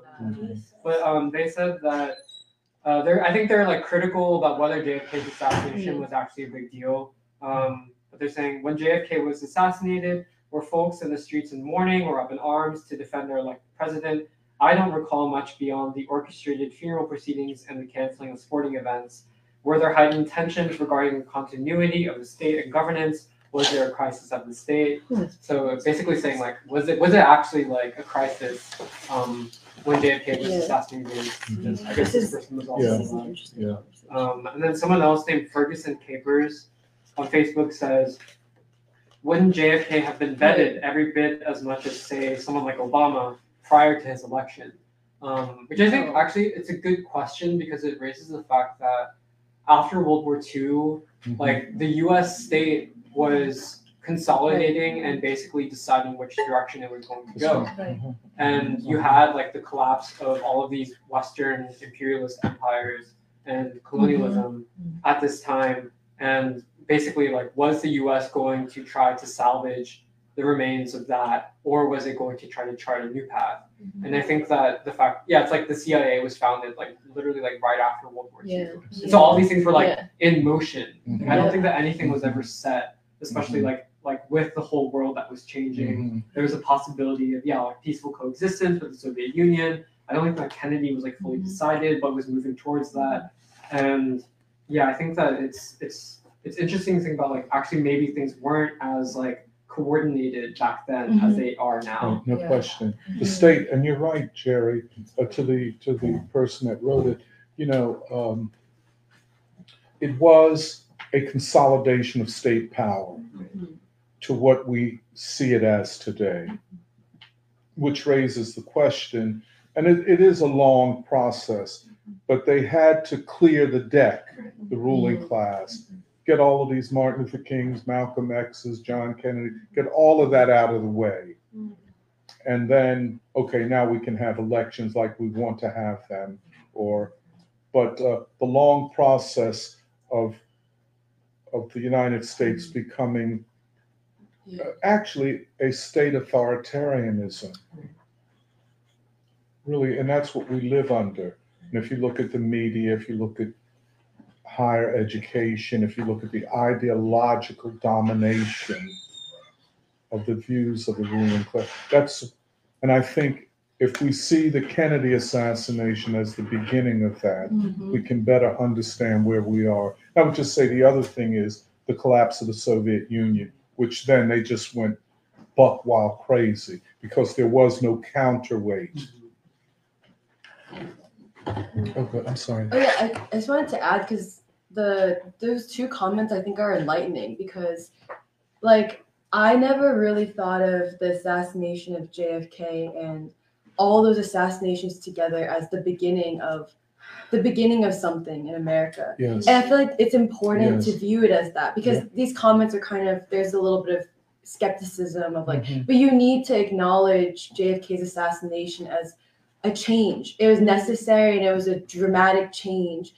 Um, like it was a huge counter-revolutionary moment because it's what leads. Yeah. First of all, it also sets the stage for Trump. Why Trump is so dangerous to the Mhm. ruling class, Mhm. Yeah. and it also warns you of what people will want to do to him Right. because he is not backing down. He's not just saying, okay, I lost in 2020, like even though it was hazy, I'm going to give up. He's saying, like, I, I'm going back in in 2024 because people aren't happy and I owe it to them. But then I also think the second thing is like, if you don't acknowledge, like, if you don't see America as like a history that has been moving, then you're also taking away the agency of the people to do anything Yeah. about it. Right. And that's the whole point of Gerald Horne's settle, settler colonial thesis, because it's the same thing if you don't acknowledge that JFK's assassination was on purpose and meant to do something to the people, to stun the people, to, for King's assassination to traumatize the people. If you don't see it like that, then you're just accepting that America has been ruled by the deep state since day one. Right. That a deep state existed day one. We've been like, that the people have been without power since day one. And so to this day, the people have no power and we're just going to be pawns like in reckless war regimes. But that's also why I think it was important that you started off this free school with talking about the context, like you called it the crisis of war, like the context of the crisis of war, but also what the ruling class, the deep state, this consensus, this basically fascist consensus of intelligence agencies, like politicians who are in office and willing to sign off on like mm-hmm. JFK sign off on reckless war acts not willing to do anything for the people, even locally. Like, you know, you see statistics in Philadelphia saying, oh, good news, in 2022, homicides are down by 8%.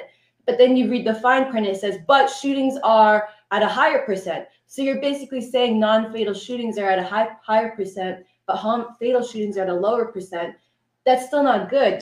There are more people shooting, they just have bad aim, I guess. and and so it's like, yeah, you need the context because you need to be able to actually understand the historical development of the US in order to understand what the people mm-hmm. need to do and are capable of doing. Um, because otherwise, if you just think JFK was just like some blip in a whatever, like some one person deciding, I don't like this guy, let me shoot him, Mhm. then you're you're not like understanding the real like historical development of the US and what the people like have the agency to do. And Can I just say one thing? yeah. And that one shooter was allegedly connected to the Soviet Right. Union and Mhm. Cuba. Right. Right. So convenient. Yep. So convenient. Yep. Killing a president who was attempting to unveil a policy of peaceful coexistence Mhm. with the Soviet Union and brokered a deal Mhm. with Khrushchev over Cuban missiles, which prevented a nuclear war. Mhm. So, uh, so a friend of Cuba and a friend of the Soviet Union kills this president? No, you see what I'm saying? Yep. And the other reason why it sets the stage for today is because Mhm. you like once you realize everything JFK was uncomfortable doing, you you have to ask the question. You have to ask the question of the people who have occupied the presidential office ever since then. That's Right. What were they willing to do? Mm. Like, by think about Biden. Like, what obviously, what is he willing to do to like Absolutely. sign off on recklessly just so that he doesn't get assassinated? Absolutely. Absolutely. Um, and I also think it becomes interesting. And I think the way to judge the Biden administration is through the lens of the assassination of Kennedy. Yeah. Yeah. Yeah. And what, a- I mean, if you look at the two moments, you know, and these are two moments, uh, the rise of the Biden administration and the assassination of Kennedy. Mhm. They're in the Democratic Party, but they're different as day and night. Yes. Mhm. Yes. You said, but I'm, I'm sorry, I interrupted you. Sorry. No, that's basically it. It's mm-hmm. just also interesting because, like, I feel like in Black Reconstruction, the importance of the chapter, the counter revolution, I forget what it's called, counter Property. the counter revolution of property. Yes. It's also you need to understand that in America, like, it's kind of interesting to think about like revolution, counter revolution. Absolutely. in the 60s like that great period of a broadening revolutionary period and what it took to what it took like to really put it down the huge counter revolutionary moment and now here we are today like the possibility of a even like larger a larger revolutionary period and what the US needs to do whether it's Ukraine or in the US with Trump like the way they need to like start producing this idea that like every American is white supremacist, every American is fascist, every Mhm, American mhm, just in their DNA mhm, cannot be trusted. mhm, So who we need to trust is the administration of the United States, the Biden administration. Like there's a lot going on, I think, to really neutralize the people from doing anything. Yeah. Yeah, that's the one thing that this whole conversation is making me think of the importance of ideological clarity again. Oh. Because it's really like when truth at essence is totally erased is is really dangerous. But Mhm.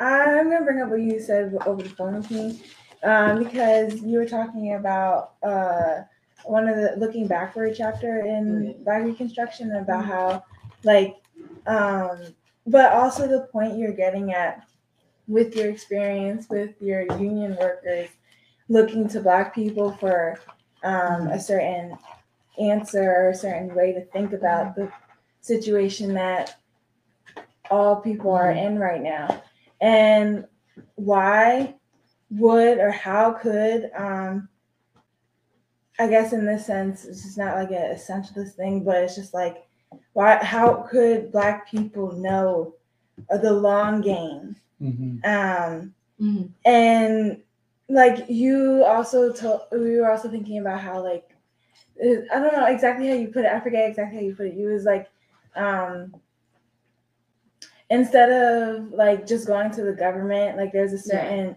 like non-traditional way of uh resolving the pro- like the problem at hand or seeing a way out of the crisis. And so that just makes me think about how right now it seems like and it is as such Mhm. um, that this period that we're referring to, the 1960s moving forward, is trying to make a, a society with people who can't do anything or fight for themselves, like they um, were are trapped, like they're trapped um, and can't move forward.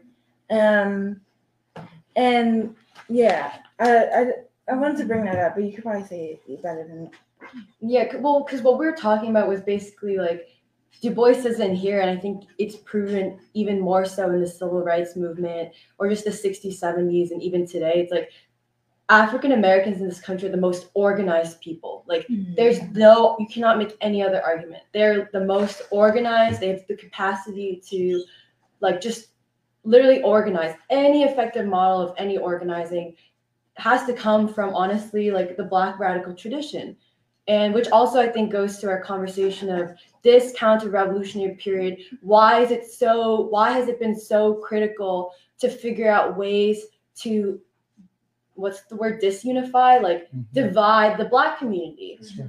because if you neutralize the black community you neutralize the american people I agree with that. and that is something you have to ask for today.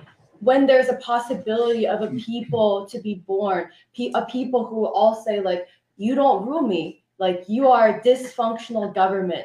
I do not support you sending money to Ukraine. Mhm. Like, you, you have, there's a possibility of something, there's a reason why there's such a need to divide, divide, divide, not just the black community, but the black community from other communities who are ready, who are ready to take power, who are ready to like even psychologically as people be free. Like, you know, even mentally, like mentality wise, be free of the way they've been taught to live, the way they've been taught to talk to other people. And I feel like that's what Du Bois shows in Black Reconstruction. Like, there's so much depth in this book that I think I wasn't prepared for all the times. I, I've read this book at least like many chapters, maybe three times. And I don't think I was ever ready to read it until now. And I think that's interesting too, where, yeah, Du Bois says it. Du Bois was like, during the Civil War, the problem is, is the problem is that like all these white workers, all these white poor people, the sons of planters who have nothing anymore mm. because the Civil War, like the North has won. In the South, all these white workers, they don't know what to do with themselves. And Du Bois says he's like, they know how to report poverty, homelessness issues to the government, but they don't know how to organize themselves. And isn't it interesting that it's actually the formerly enslaved people, African Americans, who should be the ones who have nothing, but what they have is the ability to organize. Mm. They're the ones who know how to take charge. And I think that still exists today. And I feel like that's the question, like that's the exciting possibility for today, which is like, is there a way, like, what are people missing, whether it's knowledge or t- what are the tools people are missing to organize, to like, to see the future, like the long game? But that's what's being neutralized. Yes, exactly. And that's what that's the whole okay, assassinations. Mhm. Um, like I would also make a parallel that the uh, an example of a high um, highly organized situation was the civil rights movement Mhm. and King being at um, King being the center of that philosophically, ideologically, um, and so on. And uh, you know, um, it could be said like with when he died, like the vision was over and or whatever like that. But um, there's two things to that. Obviously, one, no, because his ideas are still around. But two, how exactly will there become will there be a way to get to those ideas again? Right. Um, Right. and I think that ha- it's not solely a question of like the ideological Mm. um, uh, dogmatisms and counter-revolutionary bullshit that universities want to put out and media that they want to put out to people. And all the um, it's not exactly just pointing the finger at this point at least in my understanding in preschool that you know culture has been putting out counter-revolutionary things. But i think that it could be also stated that we're coming or we have come to a certain moment where syntheses have been kind of been made. There's been assumptions about what is wrong inherently, Mm. um, it- or things that aren't going to be accepted in some ways, And whether that be through our talking over Kanye, or whether that be through our understanding of Trump and the very various um, responses that people have to that. So basically, um, yeah, I just want, uh, yeah, Are you, are you done? go ahead. No, I just, I, I mean, I didn't, it's nothing like that. It's just, it's interesting. It's just interesting. Um, Can I just ask a Mm. question? I, I- I was unclear about what you were saying. Do you feel that a, a part of the ideological struggle is the recovery of King? Mm. yeah. Okay, I just, I was unclear. No, I mm-hmm. didn't say mm-hmm. that you move on without. Mm-hmm. No, no, I didn't said think he was was, the center yeah, of yeah, I was just wondering, because it's, it's very important that we understand what are the central mm-hmm. aspects of the mm-hmm. ideological Right, struggle at this time. Mm-hmm. You know, which, we- yeah, but I'll come back, oh, go, go, no, you go, go, go. No, I'm because sorry. that's not what I'm not trying to say. You move on without King, No, no, no, I don't think you said that. and I'm only saying that. I was just wondering how you connected the ideological struggle to the recovery of King. Mm. Well, well, see, that's that's the thing, though. Uh, uh, uh, that I that's that has to. Mm. That's part of something that we're doing. That's part of something that is in process. But see how both. See, there's two things happening as we are putting on these conferences, for instance, and people are responding to them. And uh, there's, it's just like the world is moving as well as we are. So that I can't answer, but I know that we like you continue. We continue to understand more deeply and give what was already said in that sense. In that sense. Um, because one of the things that we don't reject in the free school is history at all. and any person needs to know history to understand themselves. Um, even if there are different philosophical changes or whatever about life and things like that. Um, the period that we're talking about is the period of our parents, the period of our grandparents, and the reasons why, um, for example, um, like our like my dad would um, like there's a reason why he thinks the way he does, and there's a reason why I think the way that I do. And you could say that only really because I come, you know, been coming to free school and things like that. But there's also a chance of me not coming to the free school and what I would think. And now the the generation that I'm thinking of also has, you know, this thing about trauma. And you you you know, a person would give up. They would be like, throw in the towel, you know, everything that we tried, it was sucked, we didn't do it, it can't work, you can't do it. Mhm. Get a job, make sure things work, Mhm. and keep moving. Yeah. And so Mhm. Basically um what i'm saying is that you can't tell at least at base okay you can't tell that to a child at all. Um child figure out what you know it needs to do to keep moving forward. And i still kind of agree with the fact and this is me being way theoretical that i need to be of course because i'm this type of person i don't mean to be but um but I, I'm I think I'm just more passionate about the fact that um there like there's still I al- and I s- always this is what I always come to when I get this way is that there's still a way out. Oh, Definitely. Um definitely. and- I agree with you. We have to figure it out. That's the great, yes. that's the great struggle. But That's- but what I wanted um or like what I want to point out by suggesting the conversation that I had with Emily was the fact that um this stage of consolidating and consolidation of the US state to be counter-revolutionary and is counter-revolutionary and authoritarian now has created um people older than us that do not believe in the future at all or No, would no, not no, no, or have can't less capacity to.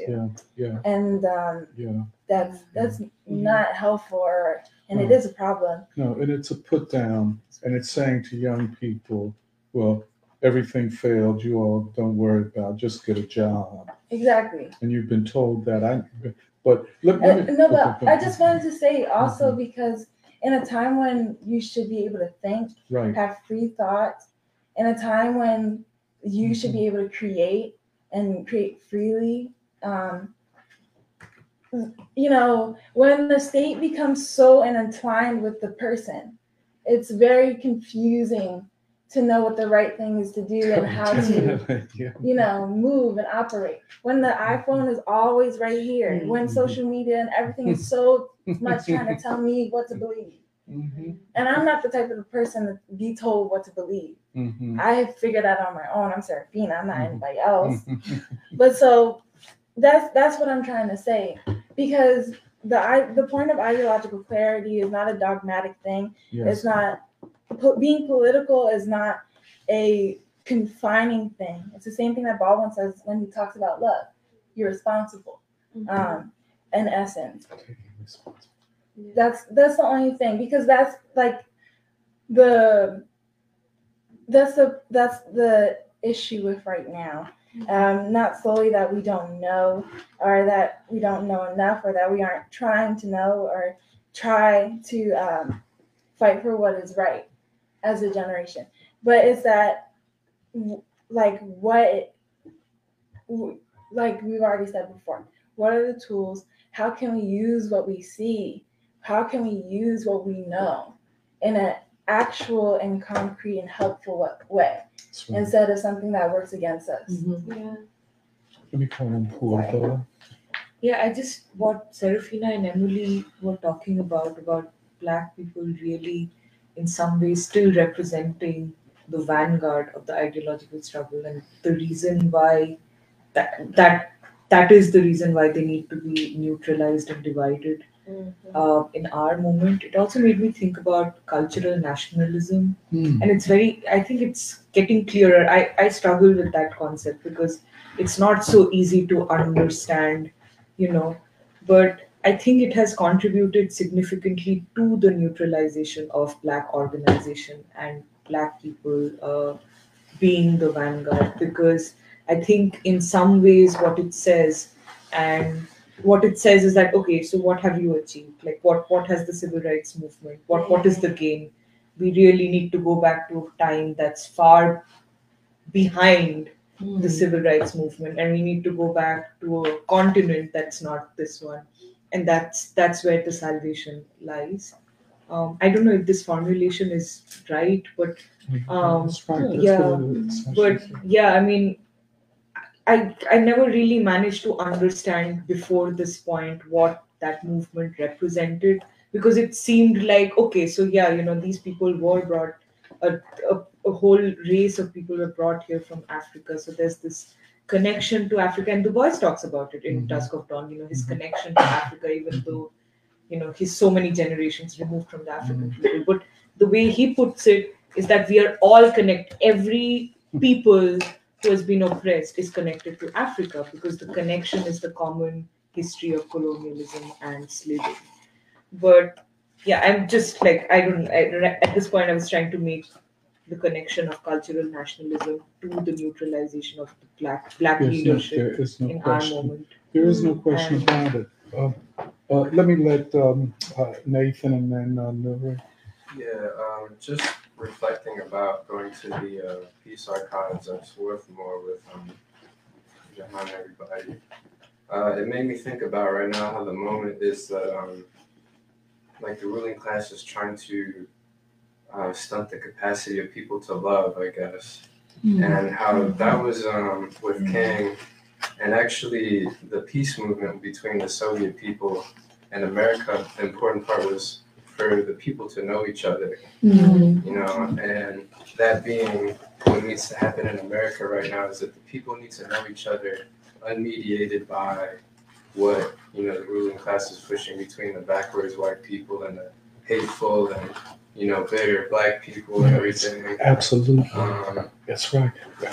Oh, but I'm sorry. Yeah, because yeah, but um, that's like, ooh, I forgot what I was gonna say. Um, damn, I kind of forgot what I was gonna say, but that's kind of uh, what it makes me think because um, with this capacity to love, I mean, uh, and that responsibility that you know Black people have reached in this country with the music and with the, with the civil rights movement, you know, all of that had to be thrown away. Yeah. Um, so I, and and also on the world stage right now, I mean, you see all of the uh, you know Asia coming together, and people want to know each other, but not with um, not with imperialism anymore, not not not with white supremacy or anything like that. go ahead, Nuri. Um, yeah, because I think part of what this reminds me of was in Booting Group this past week. I think Jeremiah was saying like, what does the doctrine of white supremacy actually like mean in practice? And in Reconstruction, like in this period, I think we're like right after the Civil War, and it's crazy because there was literally like a social revolution that took place. Like Black people like demonstrated like how large their capacity truly was, like fighting for the Union, fighting like actively like seeking out their own freedom and even organizing directly after the Civil War. And the looking backwards chapter is kind of confusing because at the same time, there's a backlash in the South Mhm. with like the black codes being established and like the disorganization of the poor whites. And it's kind of, yeah, like what Nathan was saying, where people should be able to see one another. But for whatever reason in that moment, they couldn't actually like recognize that.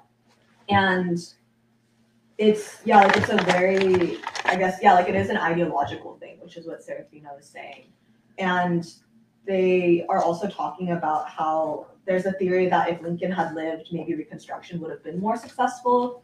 Mm-hmm. And so Du Bois like says like yeah, maybe Lincoln would have more carefully followed public opinion. But Lincoln himself couldn't have qu- settled the question of emancipation, Negro citizenship, and the vote without tremendous difficulty. And he says that that's because in the South there was absence of any leadership corresponding in breadth and courage to that of Abraham Lincoln. Say that one more time. In the South, there is absence of any leadership corresponding in breadth and courage to that of Lincoln. Here comes the penalty which a land pays when it stifles free speech and free discussion and turns itself over entirely to propaganda. It does not make any difference if at the time the things advocated are right. The nation nevertheless becomes morally emasculated and mentally hogtied mm-hmm. and cannot evolve Mentally, hog, hog-tied and cannot evolve that healthy difference of opinion which leads to the discovery of truth under changing conditions. Mm-hmm. Suppose, for instance, there had been in the South in 1863 a small but determined and clear thinking group of men who said the Negro is free, and to make his freedom real, he must have land and education. He must be guided in his work and development, but guided toward freedom and the right to vote. Such complete freedom and the bestowal of suffrage must be a matter of years, but at present we do not propose to take advantage of this and retain political power. Dot, dot, dot. And then, if there had been in the White South at this time far-seeing leadership or even some common sense, the history of Reconstruction of the Negro in the United States would have been profoundly changed. And then he says, um, there are in the South in 1865 men who saw this truth plainly and said so, but true effective leadership was denied them. Just as before the war, public opinion in the South was hammered into idolatrous worship of slavery, so after the war, even more bitterly and cruelly, public opinion demanded a new, unyielding conformity. Here was a land of poignant beauty, streaked with hate and blood and shame, where God was worshipped wildly, where human beings were bought and sold, and where even in the 20th century men are burned alive. The situation here in 1865 was fatal, and fatal because of the attitude of men's minds rather than because of material loss and disorganization. Hmm. The human mind, its will and emotions, congealed to one set pattern, until here were people who knew they knew one thing above all others, just as certainly as they knew that the sun rose and set. And that was that a Negro would not work without compulsion, and that slavery was his natural condition. Hmm. And so, yeah, it's really interesting, I think, how Du Bois is describing the relationship of like leaders and what they can bring out of the people, but also the overall atmosphere of basically like intellectual openness and being able to actually talk and like see and convene and actually like discourse like discourse with other people. And I'm not saying this to say that like the Lincoln assassination in the time then is the same as Mhm. Kennedy's assassination in the deep state. Like I actually think it's very different. Um, because I think part of it is that both of these assass- assassinations to some extent happened in revolutionary times. But I think the difference is that in the period of the Civil War and Reconstruction, the dominant ideology was white supremacy and like the color line. And this was breaking, but to some extent, it was still solid enough where the poor whites like couldn't see the reality and what the Negro worker, like the black worker actually meant. Like despite everything that came out of the Civil War, there are still people who couldn't actually like comprehend it. And I feel like that was because like you can see how devastating and how like real the color line was at that point. But I feel like the thing is is that in 1960s, in the 1960s, like that color line is also being broken down again with the civil rights movement Mm. and also with like the world events of like the Bandung conference, like the rise of the Soviet Union, all these national liberation movements. Mm. And so I feel like the ruling class with its assassinations, like that's the strategy um, to I think try to stifle like the leaders and then also the thought and like the ideological like capacity. I think. Um, yeah, and so I think it's also interesting that these ideas of like white supremacy being an eternal thing, or like this idea that history or American history is all one essential same thing.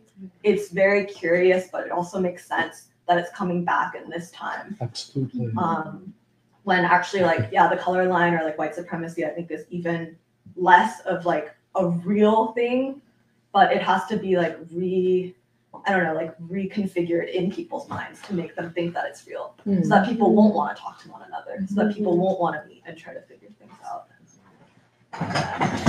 Oh, go ahead, Danny, and then, let Danny go, and then, Sorry, I wanted to uh, read something from John F. Kennedy really quickly. This Okay. is from the Hotel Theresa during his campaign. Uh, so this is a little bit of that he's trying to counter communism in a way, but it's a, well, I think it's something that can be sympathized with. just say the, the Theresa Hotel Theresa Hotel, 1960, October 12th. Yes. in Harlem, New York. in York. Harlem, New York, right after Castro and Khrushchev visited.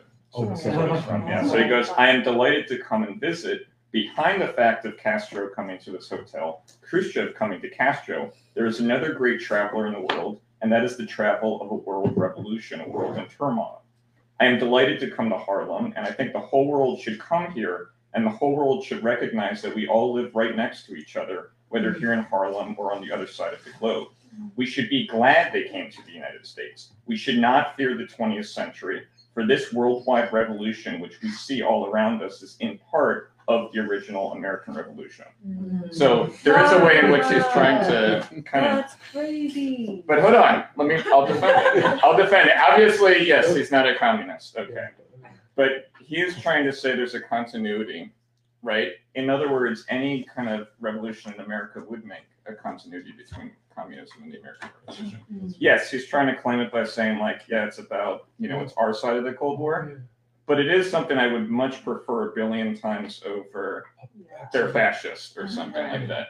Okay, so that was the first thing I wanted to say. The, the second thing I wanted to say, because uh, we're talking about revolutions, and so when the, the Nazis came to power, they sent observers to the South to observe the KKK, right? Meaning they were trying to kind of emulate that. And the reason I bring that up, um, uh, apropos the re- of Black Reconstruction right now, is the reason why the ruling class has to call any organization fascism is because, in a sense, it reminds them of communism. It reminds them of like you know they have to kind of denounce it and put it Absolutely, pejorative absolutely. because in a Yeah. sense that to the degree that there is a revolution and there is a, a change as Mary was just talking about and it was a period in the South where they had been defeated. They were the losers. Mhm. Nobody wants to be on the side of a losing army.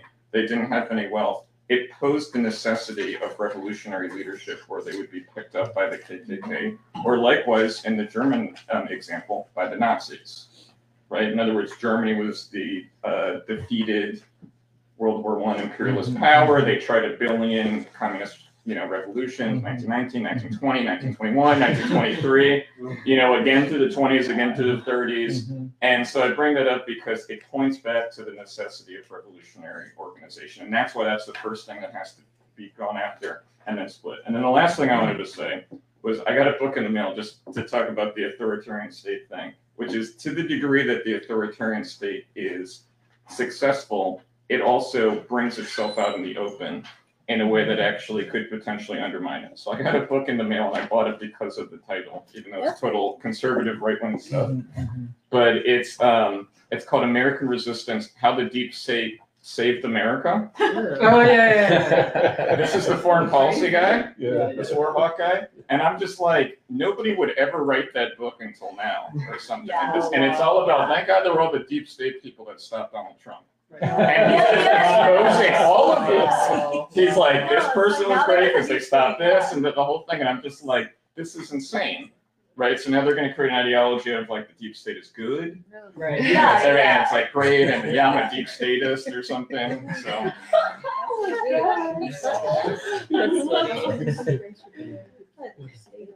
Oh, well, I just wanted to like hit on some of the points that you guys were talking about, like, you know, just like people in position of power and able to change the narrative. Um, like we live in the city of Philadelphia. I'm born and raised here, and I've seen the transition that the city has gone through. Because before it was more about creativity, uh, originality, art, music, and I feel any people with like lack of resources or places to go to get the knowledge or just skilled trades and having like access to these things. If you don't have access to, you know, just skilled trade jobs or you don't have like a path to go to, I don't care what kind of people you are, um, you won't succeed. But if you do have like accessibility to these things and they're like easily accessible and you can sign up to be like whatever it is that you want to be electrician plumber anything you know go to school a doctor um yeah and i just see in the city like you've kind of lost that it's just been kind of like commercialized in a sense. Absolutely. you see a big hole in the ground and you're like hey i wonder what these developers are going to do on this land and the first thing you think of is it's going to be apartments and they look the same and it's like before in the city you would see you know people draw big murals of just impactful people in the city you know?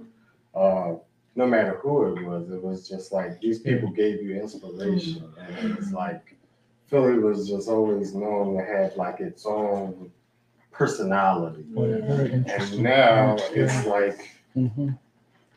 um, getting commercialized, and it's just a lot of people they see Philadelphia and they're like, it's not as expensive as New York City, and it's not all the way down south where you're hitting the DC areas and that region. But like, just the state alone, Pennsylvania, you just see like certain sections develop these um I would say uh, cultures like and you know I lived in like Bensalem area for example like if someone is uh, loitering or throwing out trash or garbage people are like encouraged to say hey report this person.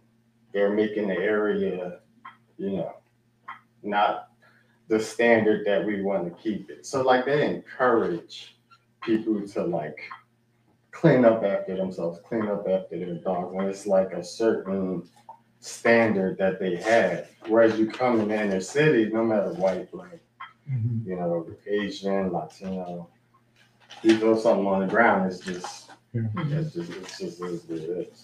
Like, and I feel people would succeed a lot more in these inner cities because it's not just black people that's you know struggling. You go to Kensington, ninety percent of those drug addicts are white, and they're not even from the city. They're from New York, Maryland, D.C., Boston, and you know, without those resources, I don't think people would be in position because all you can really ask for is like the opportunity.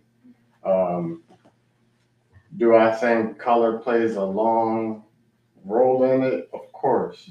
Like what she said, as far as like in the corporate world in particular, there are certain things that um, that different races will feel entitled to that others wouldn't. And um, I believe it's in all sectors and and jobs and the market and it's something that we need to actually talk about more because if we don't talk about it, it will still be the elephant in the room. and People get uncomfortable. Like we just need to have people call this stuff out. Because if you don't call it out, like why would I give up my wealth and mm-hmm. position when I'm getting paid? I, I'm not worried about what you got going on, mm-hmm. and it's gonna take me out of my position. Mm-hmm. And it's like we turn a blind eye because, like, especially in this country, I just I have noticed like we've gone away from the most qualified candidate hmm. people that we know are well suited for the job into somebody that we know. Let's give them the position hmm. because I'm cool with that. And I don't do business like that. If you're a professional, I'm I'm expecting you to be a professional. Mm-hmm. Right. I don't want you to be in a position because you knew somebody. And I think that's a problem that we we face because too many people are getting in positions that are not qualified. Well, that, we call that the ruling class cannot rule, and they can't. Total incompetence, total uh, narcissism. Um, if we could, I want to, if we could turn to the first chapter, Black Reconstruction, because I think it relates directly to what you're saying, what we're getting at. This question of capacity of the people. By the way, the spiritual death of the city of Philadelphia. Really has. But um, uh, Kathy, I have a copy, you might have to remind us where. Can I just say one last thing about this chapter? Um, many people, uh, how could I say, um, uh, pe- some people who comment upon Black Reconstruction uh, have recently drawn attention to the first chapter called The Black Worker. And they say that this makes Black Reconstruction a Marxist work. And it is in that tradition of Marxism. Um, just one or two quick things I think you find this interesting, Sade. Um, the two greatest political economists in the classic period are Adam Smith and Karl Marx. And the question that confronted each of them is where does wealth come from? And each of them, Adam Smith, uh, maybe uh, 90 years before Marx's publication of Das Kapital, was coming close to understanding that wealth comes from labor. This is the key um, insight, or not just insight, but the, the decisive, uh, well, I'll say insight of the Marxist political economy. That it is labor that produces value. That unlike today with this uh, cryptocurrency, that money produces wealth. Money produces wealth, which is a total dislocation of the Marxist concept of the centrality of labor. What Du Bois does is starts with labor. And he is saying that enslaved labor is labor itself, or is labor and is in fact central to the development of the labor process, of the wealth creating process in the United States. This cannot be underestimated. Because Black labor in this back in that period was enslaved, many advocates or many Marxists who had come to the United States did not recognize enslaved labor as labor. In other words, labor was free, free labor. I mean, free and, and not uh, bound to a feudal lord uh, and not enslaved. In other words, it was the free worker who worked but yet was free to organize a union, to organize strikes, that was the future of the labor movement in the United States. Du Bois says something fundamentally different. And this is what I think inspires and um, animates or informs how we think and what we do in the free school. And this Du Boisian recognition. Yeah. th- Apropos what uh, Sophina's saying, you can see the light at the end of the tunnel. You can see, like you say, the possibilities. Now, that doesn't mean that things will turn out the way, you know, they, the possibility does not mean the actuality of things Yes. but it is it is the ground upon which we can fight. So I just wanted to make that point. This is Marxian in the sense of the centrality of labor to producing wealth. Uh, as you know, Du Bois studied in Germany in the early 1890s. Uh, and obviously, he was studying far more than, than we know. Uh, he had gone to meetings of the Social Democratic Party in Germany. He had probably become a socialist while in Germany. But uh, I think he read and would continue to read both Hegel and Marx. And what we see crystallized in this work, Black Reconstruction, and certainly in the first chapter, because then I, I agree with Emily about this. All the other chapters become clearer. Yeah. So, unless somebody wants to say anything. Okay, what page are we Well, uh, on? Corba informed me that well, so everyone's page might be a little different, but I she pointed out that we left off on the passage in the for me it's the third page of the Black Worker chapter, and it starts thus the old difficulties and paradoxes appeared in new dress. What, what- what page is it? That's on page five. Five, page five, okay, yeah. Why yeah. you want to confirm? And what, how does the paragraph begin? Thus the old difficulties and paradoxes appeared in a new dress. Everybody find that? That sounds right, right? Mhm, I that's it. Okay. No, I don't have it yet. Whenever we're ready. Okay. I'll begin. Thus, the old difficulties and paradoxes appeared in a new dress. It became easy to say and easier to prove that these black men were not men in the sense that white men were and could never be, in the same sense, free. Their slavery was a matter of both race and social condition, but the condition was limited and determined by race. Hmm. They were congenital wards and children to be treated and well cared for, but far happier and safer here than in their own land.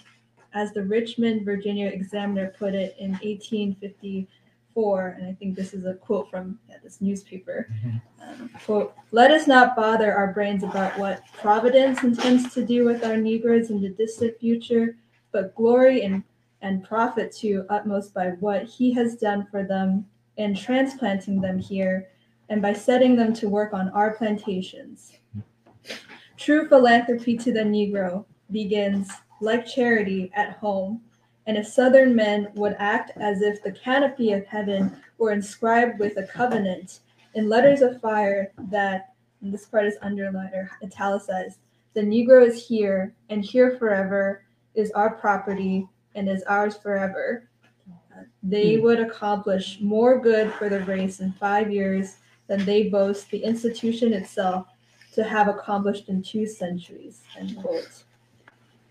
On the other hand, the growing exploitation of white labor in Europe, the rise of the factory system, the increased monopoly of land, and the problem of the distribution of political power began to send wave after wave of immigrants to America looking for new freedom, new opportunity, and new democracy. Okay, the paradox then of Mhm. slavery and still, quote, free labor. All of this determined by race. The opportunity for real and new democracy in America was broad. Political power was, at first, as usual, confined to property holders and an aristocracy of birth and learning, but it was never securely based on land. Land was free, and both land and property were possible to nearly every thrifty worker. Schools began to multiply and open their doors even to the poor laborer. Birth began to count for less and less, and America became to the world a land of economic opportunity. So the world came to America, even before the revolution, and afterwards, during the 19th century, 19 million immigrants entered the United States. When we compare these figures with the cotton crop and the increase of Black workers, we see how the economic problem increased in intricacy. This intricacy is shown by the persons in the drama and their differing and opposing interests. There were the native born Americans, largely of English descent, who were the property holders and employers. And even so far as they were poor, they looked forward to the time when they could accumulate capital and become, as they put it, economically, quote, independent. Then there were the new immigrants, torn with a certain violence from their older social and economic surroundings, strangers in a new land, with visions of rising in the social and economic world by means of labor. They differed in language and social status, varying from the half starved uh, Irish peasant to the educated and German artisan. They were the free Negroes. Oh, there were the free Negroes, those of the North, free in some cases for many generations, and voters, and in other cases, fugitives, new come from the South with little skill and small knowledge of life and labor in their new environment. There were the free Negroes of the South, an unstable, harried class living on sufferance of the law and the goodwill of white patrons, yet rising to be workers and sometimes owners of property and even of slaves and cultured citizens. There was the great mass of poor whites, disinherited of their economic portion by competition with the slave system and land monopoly. Can I just say one thing? This um, this description of the um, economic and social status characteristics of different groups uh, within the American population at this time is very valuable. Um, and it brings us closer to knowing uh, the life world of the American people, vastly different from now. I just want. In the earlier history of the South, Oh, I just oh, wanted sorry. the free Negro as a category. Mhm. Um, the free Negro in the South, mainly in the cities, uh, and the free Negroes in the North, uh, because even during slavery, institutions like uh, Bethel AME Church, the AME denomination, other institutions uh, of Black folk uh, began to emerge. Uh, so you get the free Negro, and then you get the enslaved majority. I just want to bring that up. There've been there's been a scholarship uh, writings on the free Negro, how they lived, what they thought. There were even slave hold- holders among black people. Um, so, uh, and one of the big centers of free Negroes was New Orleans, Louisiana.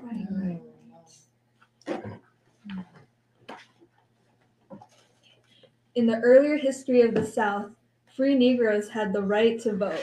Indeed, so far as the letter of the law was concerned, there was not a single Southern colony in which a black man who owned the requisite amount of property and complied with the other conditions did not at some period have the legal right to vote.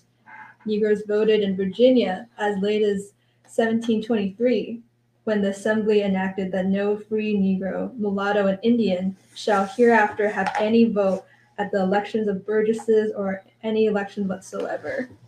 In North Carolina, by the Act of 1734, a former discrimination against Negro voters was laid aside, and not reenacted until 1835.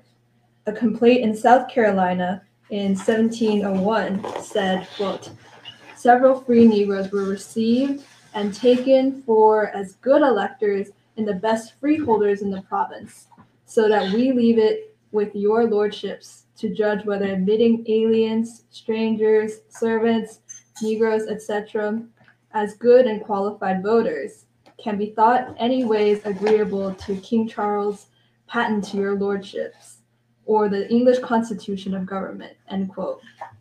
Again, in 1716, Jews and Negroes who had been voting were expressly excluded. In Georgia, there was at least there was at first no color discrimination, although only owners of 50 acres of land could vote. In 1761, voting was expressly confined to white men. In the states carved out of the Southwest, they were disenfranchised as soon as the state came into the Union, although in Kentucky, they voted between 1792 and 1799. And Tennessee allowed free Negroes to vote in her Constitution of 1796.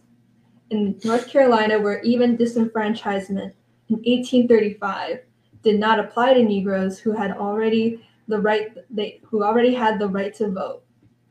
It was said that the several hundred Negroes who had been voting before then unusually voted prudently and judiciously.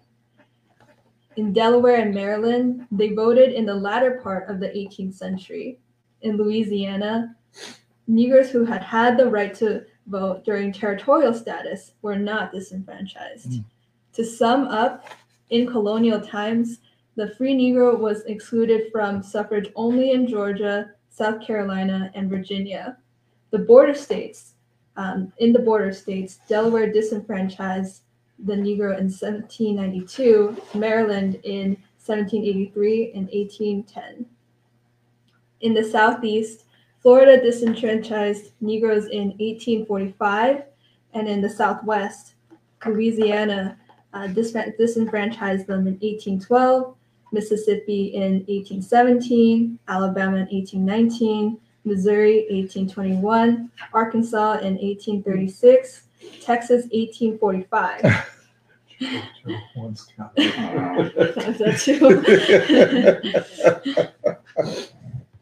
Georgia, under Constitution of 1777, confined voters to white males, but this was omitted in the Constitution of 18, uh, 1789 and 1798. As slavery grew into a system and the Cotton Kingdom began to expand into imperial white domination, a free Negro was a contradiction, hmm. a threat, and a menace. As a thief and a vag- vagabond, he threatened society, but as an educated property holder, a successful mechanic, or even professional man, he more than threatened slavery. He hmm. contradicted it and undermined it. He must not be. He must be suppressed, enslaved, colonized. And nothing so bad could be said about him that did not easily appear true as true to slaveholders. In the North, Negroes, for the most part, received political enfranchisement with the white laboring classes. In 1778, the Congress of the Confederation twice refused to insert the word white in the Articles of Confederation, in asserting that free inhabitants in each state should be entitled to all the privileges and immunities of free citizens in several states. In the law of 1783, free Negroes were recognized as the basis of taxation. And in 1784, they were recognized as voters in the territories. In the Northwest Ordinance of 1787, quote, free male inhabitants of full age, quote, were recognized as voters. The few Negroes that were in Maine, New Hampshire, and Vermont could vote if they had property qualifications. In Connecticut, they were disfranchised in 1814. In 1865, this restriction was retained, and Negroes did not regain the right until after the Civil War. In New Jersey, they were disfranchised in 1807, but regained the right in 1820 and lost it in 1847. Negroes in, voted in New York in the 18th century, then were disfranchised, but in 1821 were permitted to vote with a discriminatory property qualification of $250. No property qualification was required of whites. Attempts were made at various times to remove this qualification, but it was not removed until 1870. In Rhode Island, they were disfranchised in the Constitution, which followed Dorr's Rebellion, but finally allowed to vote in 1842. In Pennsylvania, they were allowed to vote until 1833 when the quote Reform Convention restricted the suffrage to whites. The Western states as territories did not usually restrict the suffrage, but as they were admitted to the Union, they disfranchised the Negroes. Ohio in 1803, Indiana in 1816, Illinois in 1818, Michigan in 1837, Iowa in 1846, Wisconsin in 1848, Minnesota in 1858, and Kansas in 1861. The Northwest Ordinance and even the Louisiana Purchase had made no color discrimination in the legal and political rights. But the states admitted from this territory, specifically and from the first, denied, denied free black men the right to vote and pass codes of black laws in Ohio, Indiana, and elsewhere, instigated largely by the attitude and fears of the immigrant poor whites from the South. Thus, in Kansas and the West, the problem of the black worker was narrow and specific. Neither the North nor the West asked the, that black labor in the United States be free and enfranchised. On the contrary, they accepted slave labor as a fact, but they were determined that it should be territorially restricted and should not compete with the free white labor. Does everybody get that point? You know, there, um, Emily, the- this is, this is very important. Isn't this a retort to the counter-revolution of 1776? Meaning he's exactly saying, just going through all the state laws, that no, these were not there, they developed in the 19th century. They're developing because of the Industrial Revolution. And It just, it's the first chapter. it's, this, He says King Cotton, he talks about, Yeah. you know, industrial reserve coming, Yeah, right, the yeah, immigrants that are coming. Like all of these things are just exactly saying that, no, there was the expectation that slavery was gonna die out. This is the Mm-hmm. Northwest Ordinance, right? This is explicitly there. And then it actually gets a second wind, it revives. yes. The race codes actually become more like, uh, I'm trying to, I want to say the word rational, but I don't mean mm-hmm. rational isn't mm-hmm. good. I mm-hmm. mean rationalized, Mhm. meaning they're becoming more enforced in a certain way. And that's why that second paragraph of chapter one, he says, well, in 1860, if you looked at the lineages of African Americans in the United States, a lot of times they had mixed backgrounds. There was white, there was Native American, there was all sorts of things like that. And yet the race codes are, in a sense, forcing somebody into a box in a way, right? In other words, like he talks about white passing. Is that in the 2nd Mhm. par- uh, paragraph? Mhm. And they're being forced to be like, no, Right. black or white, black or white. Like That's it's right. kind of cutting down. Yes. And I bring that up because that's a logic of the Industrial Revolution is forcing itself in that way. And one more thing, I know you're about to say something. No, no, no, Okay. go ahead, keep going. The paragraph we started with, the first sentence said, old paradoxes in a new form. So the old paradoxes would have been the unemployed and the working class, right? The industrial reserve. That's right. And they're not recognizing how that's playing out. So I don't know if I would call them Marxists. I would say people that were in the Communist League with Marx, Veblen, Krieg, people he denounced in the 1840s. Oh, he Uh, denounced that. Oh, he polemicized the SHIT out of Yeah, them. You know, yeah, like yeah, just yeah. these people are Yeah, goofy, like of yeah. course. Um, and they By the fled way, to they're America. mentioned in chapter two by Du Bois. Yeah, Krieg, Yeah. Veblen, all the Yeah. communists in the Karl Marx movie. There's a whole scene where Marx and Engels get up and like you know destroy them in front of the workers in order to like you know and they flee because he's like no these are misleaders. But I bring that up because I'm saying that when he says the old paradox is in new form, it means the Red 48ers are actually missing how it's a new form of an old content. And that's what they're kind of reacting to. Right? In other words, they're misrecognizing the lessons of 1848 in America again, that actually you have to organize the unorganized, which in this case would be the slaves that are emancipating themselves. Like in other words, that's what I think he's saying. No, I think he is. I think it's, oh, go, anybody else? I, here, and you're right. You're absolutely right. And the way Du Bois narrates it is that it is a question of labor Yeah. Mm. and the exploitation of labor. It was not just a question of, and this word slavery kind of distorts our understanding of everything Yeah. because then the quote slave is not a worker Right. Mm-hmm. you know but if the slave is a worker then his relation and her relationship to others of the laboring classes the difference and i think he makes this point and he's he's uh, gesturing towards this point go, he goes further later on is that the black worker had no hope of escaping his and her position as a worker.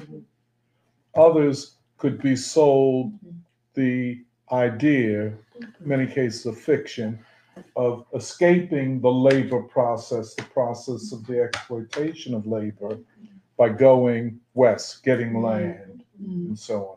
But go ahead, Jerry, and then, uh, uh, oh, that, oh, go ahead, Al. Well, just just quickly, um, I found this like pamphlet that Du Bois wrote about the Negro and the French Revolution Hmm. in like the 1860s or, 18 or 1960s or 1950s. But he also talks about the American Revolution as well, and he. Well, also, it was interesting to find out that actually Du Bois had ancestors in the American Revolution, like white Hmm. ancestors Oh. who fought in the American Revolution. But also that um, I think they were white, but that he. No, they were black, the Oh, they were black. Burghardts. Yeah. mm, The, yeah. uh, the Dutch side of him, the Okay. African Hu- Dutch. Huguenot. And so, didn't he also? Yeah. They were Hu- Huguenots, yes. Which is another revolution. Which is another revolution. Yeah. Yeah, but he makes the um he makes the point As about- everybody knows, the W. William Edward, the Burghardt is his maternal side. The Du oh. Bois is his paternal mm-hmm. side. Yeah. So he always talks about he had both Dutch and French blood, mm-hmm. but it was the blood of Africa that flooded his veins. But yeah. Mm-hmm. Um, but he makes a point that with the American Revolution, everyone assumed that slavery would end with the American Revolution. And actually, yeah, like these, just like these paragraphs, where he's like, actually, yeah, like things were uh, like relatively better, and then they imposed like these slave codes, like the they That's enforce, right. they enforce Mhm. as as Danny was saying. Mhm. Like I, I had, I literally did not know that that was the case, like until reading this. That like actually, it's not like things were obviously not like things were perfect or great, but Mhm. That like the American Revolution had kind of pushed America, and many people consciously knew this, that pushed America in the direction of like, oh, like, like slavery doesn't make sense in the system, and like it should die out. And I, I think that just like the founding fathers didn't really no work out like, Yes. oh, like that we should actually like enforce it instead of Yes. just being like, oh, naturally it'll die out because it's like in con, like it doesn't work within the framework that we're trying to that we're trying to develop. Um, Can I just say, Yeah. see the question of bourgeois normality. Mm.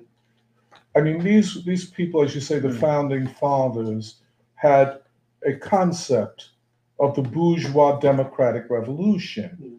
and they did. I mean, they were not well dyed in the wool white supremacists yeah. in the sense of, but they, I mean, maybe they were, but the concept of a normal bourgeois society is why even Mao in the, in the Chinese Revolution references the American Revolution.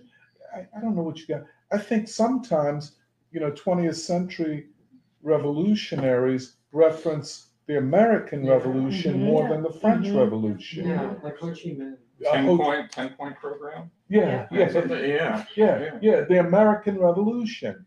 But anyway, Yeah, no, I, it was just like I like before reading Black Reconstruction, I didn't know that they had to like like later on impose these like much more oppressive and mm-hmm. restrictive like the slave codes, like the disenfranchisement, mm-hmm. and actually like because The of the labor flow- question, Yeah. the conflict of oh, the conflict labor and this is in marxist in the communist manifesto. The proclamations of bourgeois of the bourgeois revolutionaries and the objective necessity of the exploitation of labor makes Mm. bourgeois democracy Mm. almost impossible because the ex, the imperative is profit and so on. Mhm. Okay. Uh, Let, let, let Alice go and then and then uh, It Serafina. was also through the first, or I mean, through Black Reconstruction, but specifically the first couple of chapters, that a bunch of us discussed how this very much is an American development of history. Because in this first chapter, Du Bois, and also in the second chapter with the white worker, Mhm. he references often how this opportunity for land, this American dream essentially was not possible in Europe. And that's why there was this wave of immigrants to the US. Um, and that's where it becomes complicated too for the American situation of labor because of uh, the presence of slavery itself. Because no matter what was done in the US with like northern unions or this like movement to the west, it would consistently be undermined by slavery. And that's why like even the it was that's why I know in like I think a later chapter they even reference like Marxism in the US or like those who follow that Chapter tradition two. but it doesn't it doesn't pick up wind in the same way it does in Europe as in the US. Um, Mm. and this is something that I didn't understand in the past before too, which is like the appeal of the West to many of these immigrants and how significant it was, Yeah. where essentially the North and the South are figuring out what that what the West would look like. And specifically in terms of the role of the white worker, even or the white worker in the North, even there's this perception that the North is um, is abolitionist, or that there's a general sentiment that the North is against slavery. But what Du Bois says in this chapter is actually they didn't think about it at all, really, um, or they did think about it only in the way of let's not have slavery in the West so that white labor is protected. Right. Um, and I think following this chapter, you see how that is impossible, or in that the North and the South do have to work out this question of slavery and the role of 4 million Black people in the country. Um, because they tried to essentially address the question of labor without thinking about slavery or the question of the 4 million um, Black people in America. All I, all I- Okay, go ahead, sorry. Sorry, no. All I want to add is I just googled the definition of property and I googled the definition of slave. Okay, for property, it says that things, thing or things belonging to somebody. But then in another uh, definition, which I thought was interesting, it said an attribute, quality, or characteristic of something. And the example, whew, I just got nervous. The example um, that they uh, put was the property of heat to expand metal at uniform rates. I thought that was interesting. And then slavery, it says it was it was it was interesting because it wasn't that specific. The state of being a slave. that, that was the first one. That sounds like Ken's Kendi. definition. okay, that was the first definition, but they gave a couple more. They was given more. They said um, the practice or system of owning slaves. Um, but then, I know, right? Um, and then it said a condition compared to that of a slave, and this is what I thought was interesting, in respect of exhausting labor or restricted freedom. Um, and like the the the definition of property as being a characteristic of quality um, was interesting to me because that has more to do with um, how, in this case, a worker would relate to its owner, or like how, um, what is the relationship, or you know, conditions, and like what is the worldview of both and how they interact with each other. Um, but with slavery being involved with this question of freedom, I thought was interesting in the definition itself, and also how we talk about democracy, where would go, um, and and you know, as Du Bois will get into further in this chapter, the cultural norms, the philosophies, the you know, philanthropy around uh, the the fact that the entire economy, the entire world-based system is um, dependent and because of enslaving Africans or you know you know put But you know, isn't it interesting? This first chapter is not titled "The Black Slave." Mhm. It's entitled "The Black Worker." right. And, um, you know, I think this is so intentional, so, um, so much rooted in the Du Boisian philosophy of history, because, you know, he begins a work that is all about revolution and counter-revolution with the black worker. I mean, just this architecture is so fascinating from an epistemological, by epistemological, I mean a theory of knowledge, a way of knowing the world.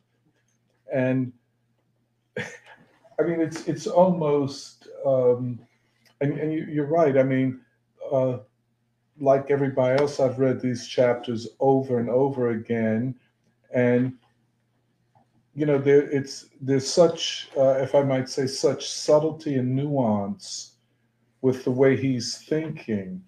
And he thinks in layers. Um, there's not one meaning. There are multiple meanings and so we're looking at a very complex reality that has to be uncovered. Mm-hmm. And so, a book about revolution in the United States begins not with the slave, but the worker. So, a book in the Du Boisian sense about revolution in the United States is a book about class and class struggle, mm-hmm. which means that it is a book about the revolutionary overturning of capitalism and the process of that in the United States.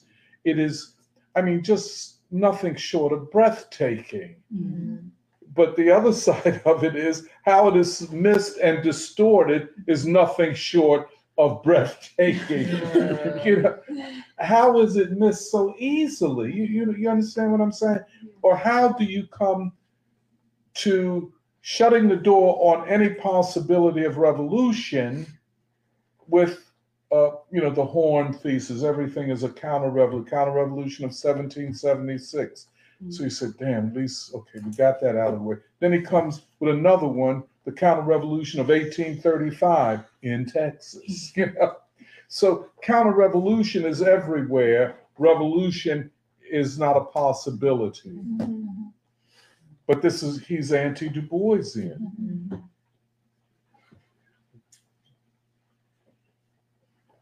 If not, we can. We can I, Doc, I- uh, oh, No, I, I just found that the distinction you made about like you know using the term slavery without fully understanding what because you know we also say that the, the the you know the countries that were colonized were enslaved but it's a different kind of enslavement that was what, uh, what I'm I'm how I'm interpreting what you're saying is that that is enslavement in the sense that they didn't have autonomy as a Mhm. people and they didn't Mhm. have the right to self determination. But this slavery is related to labor Yes, and it's related to the work. And that was very I didn't I never thought of that. this before. is huge, Mhm.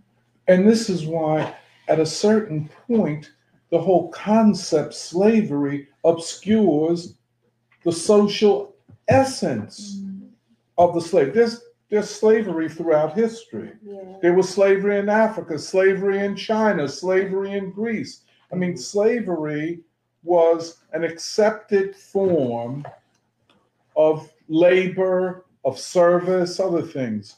But here we have something new, mm-hmm. and this is a new qualitative stage Yeah, that's what I'm in the saying. development of capitalist labor. Yeah. And so the labor process in the United States is not the same as in England Yeah. in the 1850s. The Industrial Revolution took a different form in the United States. The Industrial Revolution was the cotton gin and the rise of what we call, quote, the cotton kingdom. But really, the cotton kingdom was, well, you know, a um, a system, an economic system that produced wealth for the global economy. Um, just just one other thing. I just wanted to say this. Um, so the question is, were the black workers a proletariat or were they an agricultural workforce? So then it gets to our definition of proletariat. Well, it's a it's a Latin word, usually meant unfree or having to work for somebody else. But the question becomes what was the relationship between the enslaved proletariat and the British working class? I think that relationship was more organic than the relationship between black and white labor in the United States. That is because cotton fueled the garment industry, the weaving industry in London, uh, producing things that displace the textile industry in India. Oh, Yeah. God. Yeah. Yeah. So, mhm. so this proletariat, the implications of this are very deep and profound for our time and understanding this process. And, you know, by the way, Nuri and I are, and Nuri is far more advanced in this, reading Eric Foner again. And There's an It is the first, it- it- the book is published in 1988. It's remained in publication since that time. I mean, this is no small matter that a book is constantly published and republished. And it is, without doubt, a- an attempt to theoretically and ideologically topple the Du Boisian thesis without mentioning Du Bois. That's the bad faith of it. Go ahead, uh, Can I, can I ask, um, like, what is the difference between like a proletariat and like, I don't know, a peasantry, Oh, yeah, yeah. agricultural? Yeah. Because also there's a comment in Facebook about this, like, I think someone named uh, Philip Logan is saying oh, Phil, yeah. the, he's saying that the slaves were, um, that they began in the Americas as an enslaved peasantry. And I think, I, I'm, This is Cause, interesting. it- 'cause it's like it's like both like my question is like both about like yeah is it like art like proletariat peasantry but also it's not like I feel like your voice is not or you're not saying that the slaves the slaves in this con or that the black worker in this context was not it wasn't a feudal relation. It was another kind of relation. Absolutely. and that this is an important distinction but also I, I I'm not I'm, I'm not totally clear on like what is the difference between like the proletariat category versus the other available ones. But Go I wanted to say something back what you said earlier. So there, yes, there has been there had been slavery in all of human Yeah, history, yes. but when slaves would say, uh, you know, kill their slave masters, they would then settle communities where they had their own slaves, meaning you didn't actually go beyond slavery. Whereas this is a case where when black people were emancipating themselves, they were not then establishing slavery. It was as you were promoted to higher stage. So this is one thing that's already different. Yeah. The other thing as well, because he, I guess he always puts free labor in quotes, which would be the Marx thing, meaning it's not really free. Mhm. And the, the reason I bring that up is there ought not to be any contradiction between you being a free laborer and new workers. Meaning, if you read like Adam Smith, and because you brought up America, England, and India, Adam Smith is seeing the American Revolution linked to India as Oh. well in Wealth of Nations Okay. because he's saying the underinvestment in India that's being done by British colonialism is linked up with the American Revolution. Mhm. That's the Mhm. whole book Mhm. four right there. Mhm. And obviously that's coming back in the 19th century with rebellions in India, American Civil War, and what's happening in England. The reason I bring this up the Taiping re- uh, rebellion in China. Absolutely, it's it's thing. it's everything, and I think this is Du Bois is going to say this in the book as well Yes, about how. U.S. imperialism is linked up with the Civil War. The reason I bring this up is that, and I'm I'm just following Marx because the word proletariat is very old. Mhm. They used to put them in bread and circuses, but for Marx and Engels, it's something relatively new. Mhm. And it's reflecting really the fact that people have the right to sell their labor, but there is a, they would call it the overproduction of labor, meaning unemployment. And so the reason I'm bringing that up is because it ought not to have been the case that when workers came to America, that they were then resistant to the emancipation of slaves. The fact that that's happening is reflecting a crisis in the world. And that's what that's why it's posing a political problem.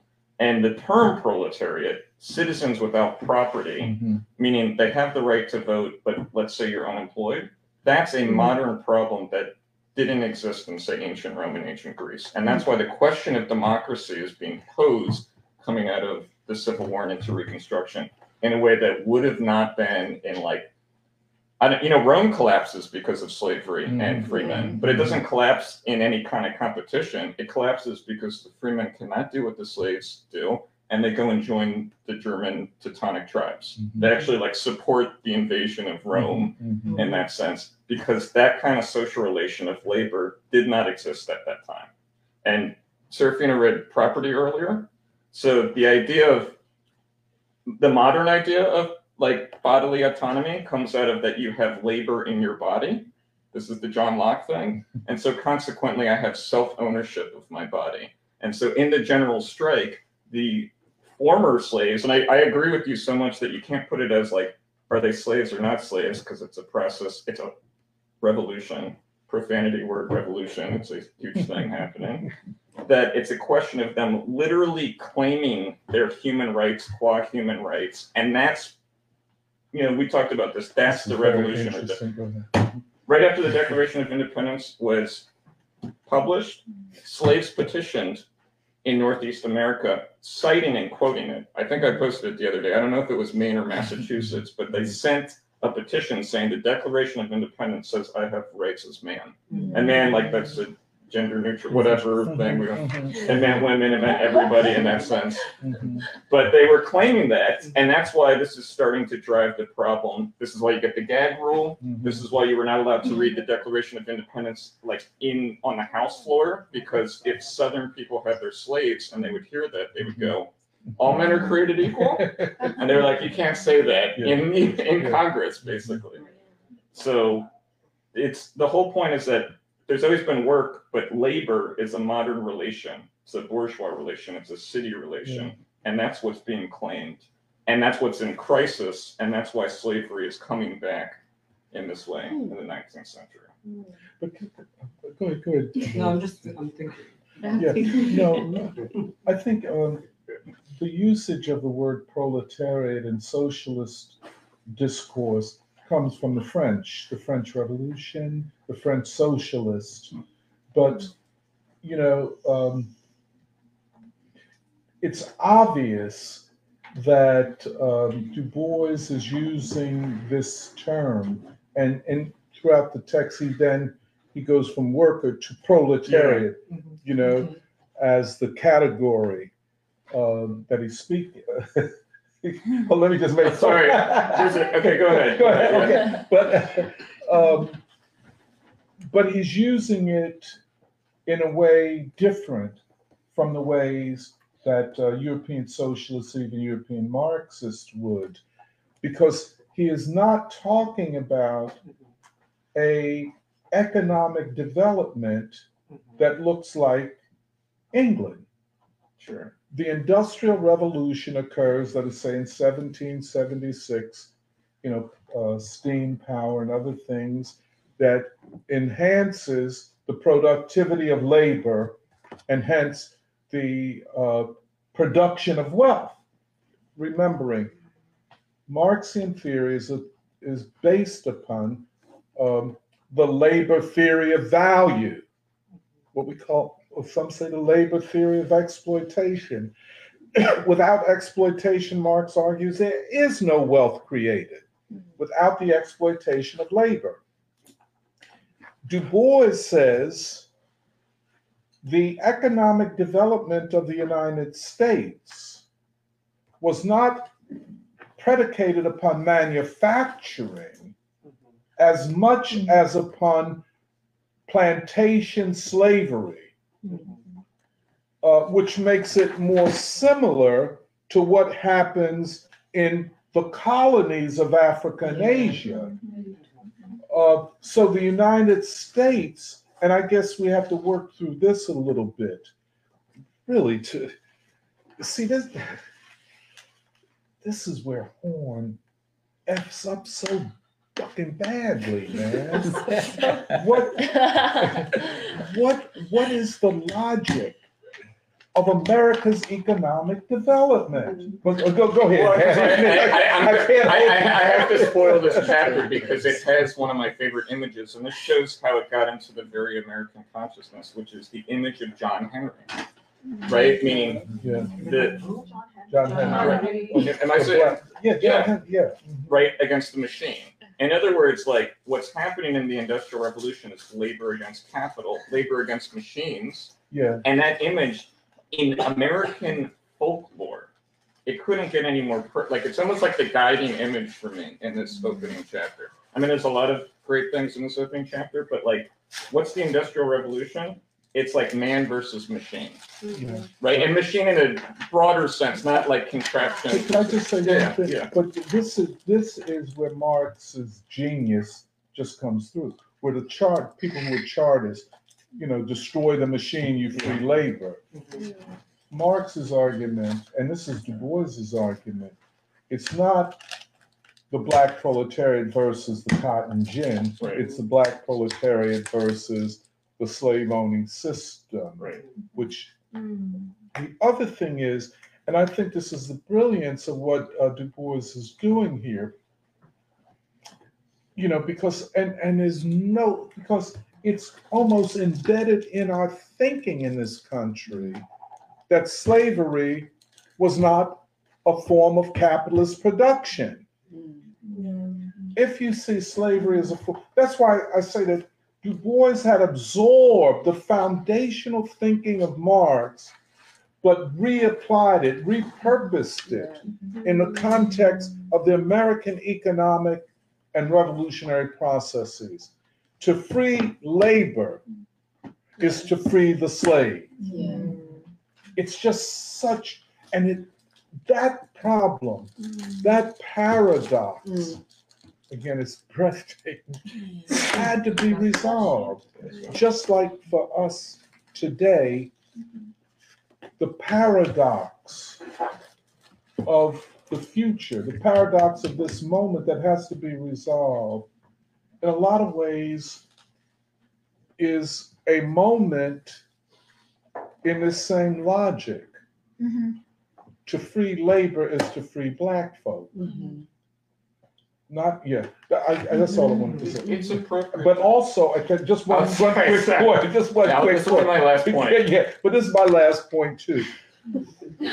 But Du Bois's brilliance to see the freeing of labor as the, the mode of the class conflict in the United States. Mm-hmm. And that is where most leftists, especially my MAGA communist friends, if you want to call them that, they cannot see labor in this sense.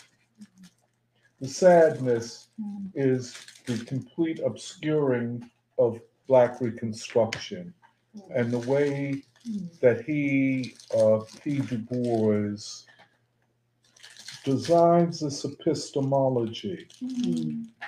This way of knowing the world.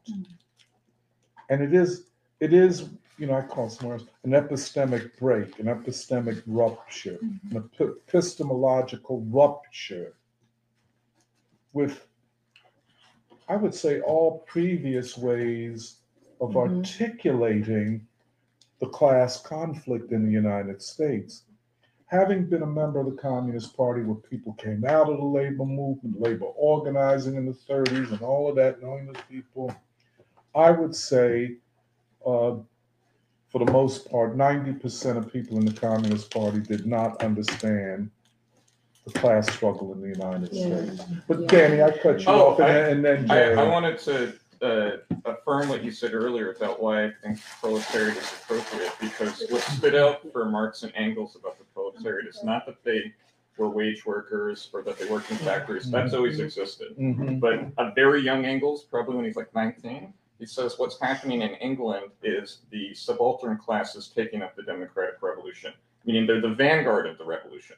So why would it be appropriate to say black proletariat and not just black workers? There already was a book called Black Worker, Abraham Harris, Yeah, right, yeah, his dissertation. yes, yes. But he's saying black proletariat because he's saying the vanguard of the democratic revolution. Yeah. And so that's why I think it is I appropriate. don't think there's any question about, you, you're very right about, and so, uh, if I could just say one last thing. The, the magnitude of this work from a social science point of view, where he already sees the objective and subjective. The objective meaning exploit it to produce wealth for a class that keeps you in your status of worker or slave. But the subjective is the capacity of those workers to, as Danny said, crystallize as a proletariat in the modern construal. Mm-hmm. In other words, it is almost a given that when the word proletariat is used, it is used to reference a liberating part of the working class. Yeah. Oh, but go, go ahead, uh, Jerry. No, no, no. That, that just makes a lot of sense because I think, like, to go back to my question, like, as I'm hearing you guys talk about it, I guess the way that I'm, I'm understanding, that I'm understanding it is that, like, yes, they were slaves. Yes, you could say maybe there's even mm-hmm. like, mm-hmm. like some way of thinking about it's like maybe like a peasant thing, but like why those categories are not the most useful Right. is because yeah, you have to think about it as like the as as workers as a proletariat, both because their labor was generative of like the industrial like revolution in the Mhm. United States and of capitalism in the United States, and that using these terms of like slavery or like a like a um, like a peasantry doesn't signify those things, but that Mhm. also like it is yeah like what you guys are saying in terms of like it, the specific use of the word proletariat reflects a certain development of consciousness mm-hmm. of, of a mm-hmm. revolutionary consciousness mm-hmm. and that that is not reflected in either the terms of, of a slave or just like a peasant like a peasant worker or something. Um Can I just say one, one quick thing? Now, Du Bois says in the chapter, The Coming of the Lord, I think even in this chapter, that freedom meant for the slave the breakup of the plantation and they're getting land. Yes. Yes. Now, yes, but the question is, is that his only option in the democratic revolutionary process? That the slaves get, quote, rep, what we would call reparations in terms of land? Or was there in Black Reconstruction a, a, a projection of labor, in this case, what he calls the dictatorship of the black proletariat in several states, then organizing, reorganizing the system of economic relationships in the South. Um, I'm not quite certain. We'll have to see. But he continues to talk about this breaking up of the plantation and getting land. But everybody couldn't get land and everybody didn't want land. And there would be then, and this is where certain leftists I can see critiquing this work, saying, well, all you're establishing is a black capitalist class to exploit black labor. Uh, so we I, we have to solve that problem. With, with the, but uh, go ahead, Jerry, and then Emil, and then uh, Nuri. Well, I just uh, the, the last thing I want to say is that it reminded me of the Noel Ignatiev um, essay comparing Foner's work and Black Reconstruction, where I don't know if this is the same thing that we're saying, but Ignatiev says, "quote Du Bois described the slave the slaveholders not merely as a wealthy elite, but as Mhm. owners of capital. Mhm. The world market quote set prices for southern cotton, tobacco, and sugar." which left a narrow margin of profit for the planter, end quote. If the slaveholders were capitalists, it follows that the laborers were proletarians. He expressed this notion throughout the book, beginning with the chap with the title of the first chapter, which he called the black, which he called not the black slave, but the black worker. Wow. Um, Foner identifies capitalism, however, with the wage form. His references to the slaveholders as quote a reactionary and aristocratic ruling class and as quote Bourbon, Bourbon, Bourbons, Bourbon. Bourbons uh, imply a model based on the French Ancien regime. He carefully avoids using the terms quote worker or proletarian to describe the slaves. To him, they were just slaves. Because Du Bois identifies the slaves with pro- as proletarians, he applied the categories of the labor labor movement to them. And so then it talks about the general strike, which I, I think is like what you all are saying, but I don't know that that paragraph didn't make sense to me I guess, until this discussion. Go ahead, Mel.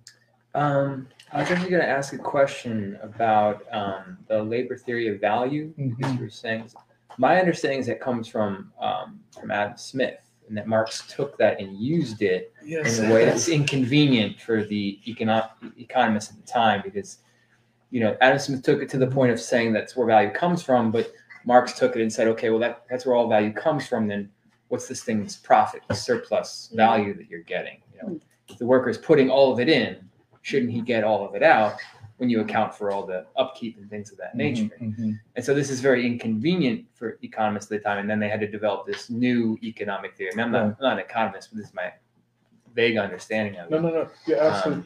and the brilliance of oh, I'm sorry. You, man, you can- Yeah, the brilliance of Adam Smith, Mhm. who is often overlooked. Mhm. Um, you know, in a lot of ways, Adam Smith and Karl Marx are are part of a single scientific development and understanding the capitalist economy. But here, here's the point I just want to make. The Chartists, which Martin Luther King talked about I in know, his speech.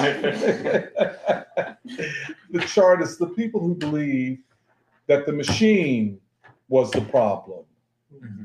not the class that owned the machine. Mm-hmm. Now, there's certain things that Marx does because of his use of dialectical reasoning mm. that I don't think Smith could do. Mm-hmm. Mm. And um, one of them is the separation of value into exchange and use. And what the commodity. What Marx says, again, a brilliant uh, uh, development, is that under capitalism, things are not produced because they're useful, they're produced because they can be sold at a profit. We don't produce food because people need to eat. We produce it because can be mm-hmm. sold at a profit. And that is that is the inherent nature of capitalism. And if that is the case, then labor or labor power itself is a commodity. Mm-hmm. You know, uh, and of course, the slave auction, the buying and selling of labor power, free, the the fiction of free labor, but the fiction, the essence of what it is, is completely exposed with the slave, the proletariat that is enslaved, because they are bought and sold, not just their labor power. They are bought and sold, which then indicates hmm. that labor in any form, hmm. like more labor in the black skin and labor in the white skin, you know what I'm saying? But it's all labor because it is bought, mm-hmm. because it can make and produce wealth or better yet, a profit. Mm-hmm. This is the whole thing. That's why a lot of time, and, and I'll shut up now. Often, when Marx's uh, labor theory of value is discussed, it's often referred to as the labor theory of exploitation. Mm-hmm. But go ahead, I'm sorry. Yeah, I mean that's the key point that he adds adds to it. Marx adds the fact that you know, Yes. the labor, if the profit, if the labor isn't completely accounted for, then the profit is essentially exploitation. Yes. And so then the new development, which you were talking about before, which is that you know value is just basically what, what we decide money is, and however however much I'm gonna pay for something, that's what the value is. It's it's totally abstracted in a way. And Du Bois takes the labor theory of value that's developed from Marx, and he further concrete concretizes it in the Black Worker. That's right. Um, but so, you know, it's, it's just Yeah. interesting because I just see such a parallel in how sort of the economic uh, studies developed in a way of canceling Adam Smith and canceling Karl Marx and uh, you know the consequences of that. And now we have you know this this uh, this work by Du Bois, which again further concretizes both the economic situation and the historic uh, situation in our country, and that's now being you know this this idea of America being progressive, having anything to look to, is being again canceled in a similar vein of. Uh, you know, these are un- inconvenient absolutely truths, so we need to just shut them all That's down. right. That's right. Um, But what is always being obscured? The labor capital relationship, the relationship of labor to the production of wealth. Yeah. I don't care how you turn it, the attacks upon Black Reconstruction, what are they obscuring? The relationship of labor to capital. Well, You the- know, this term that he uses, and I like that he puts it in quotations: independent wealth. Mm. Still, I still hear people say this. You know, I still hear this idea Yeah. continue. Yeah. Um, Yeah. And of course, you know, now we also understand the economic ramifications. But with, see, but then see the the laborer who was a part of the American Revolution, this mm-hmm. Yeah. great coalition opposing the British, they believed too that all men are created equal. They too believed in the thing of freedom, and freedom meant freedom from exploitation. In the same way, it meant the same thing for the black worker the coming of the Lord. Freedom from slavery was the freedom from exploitation.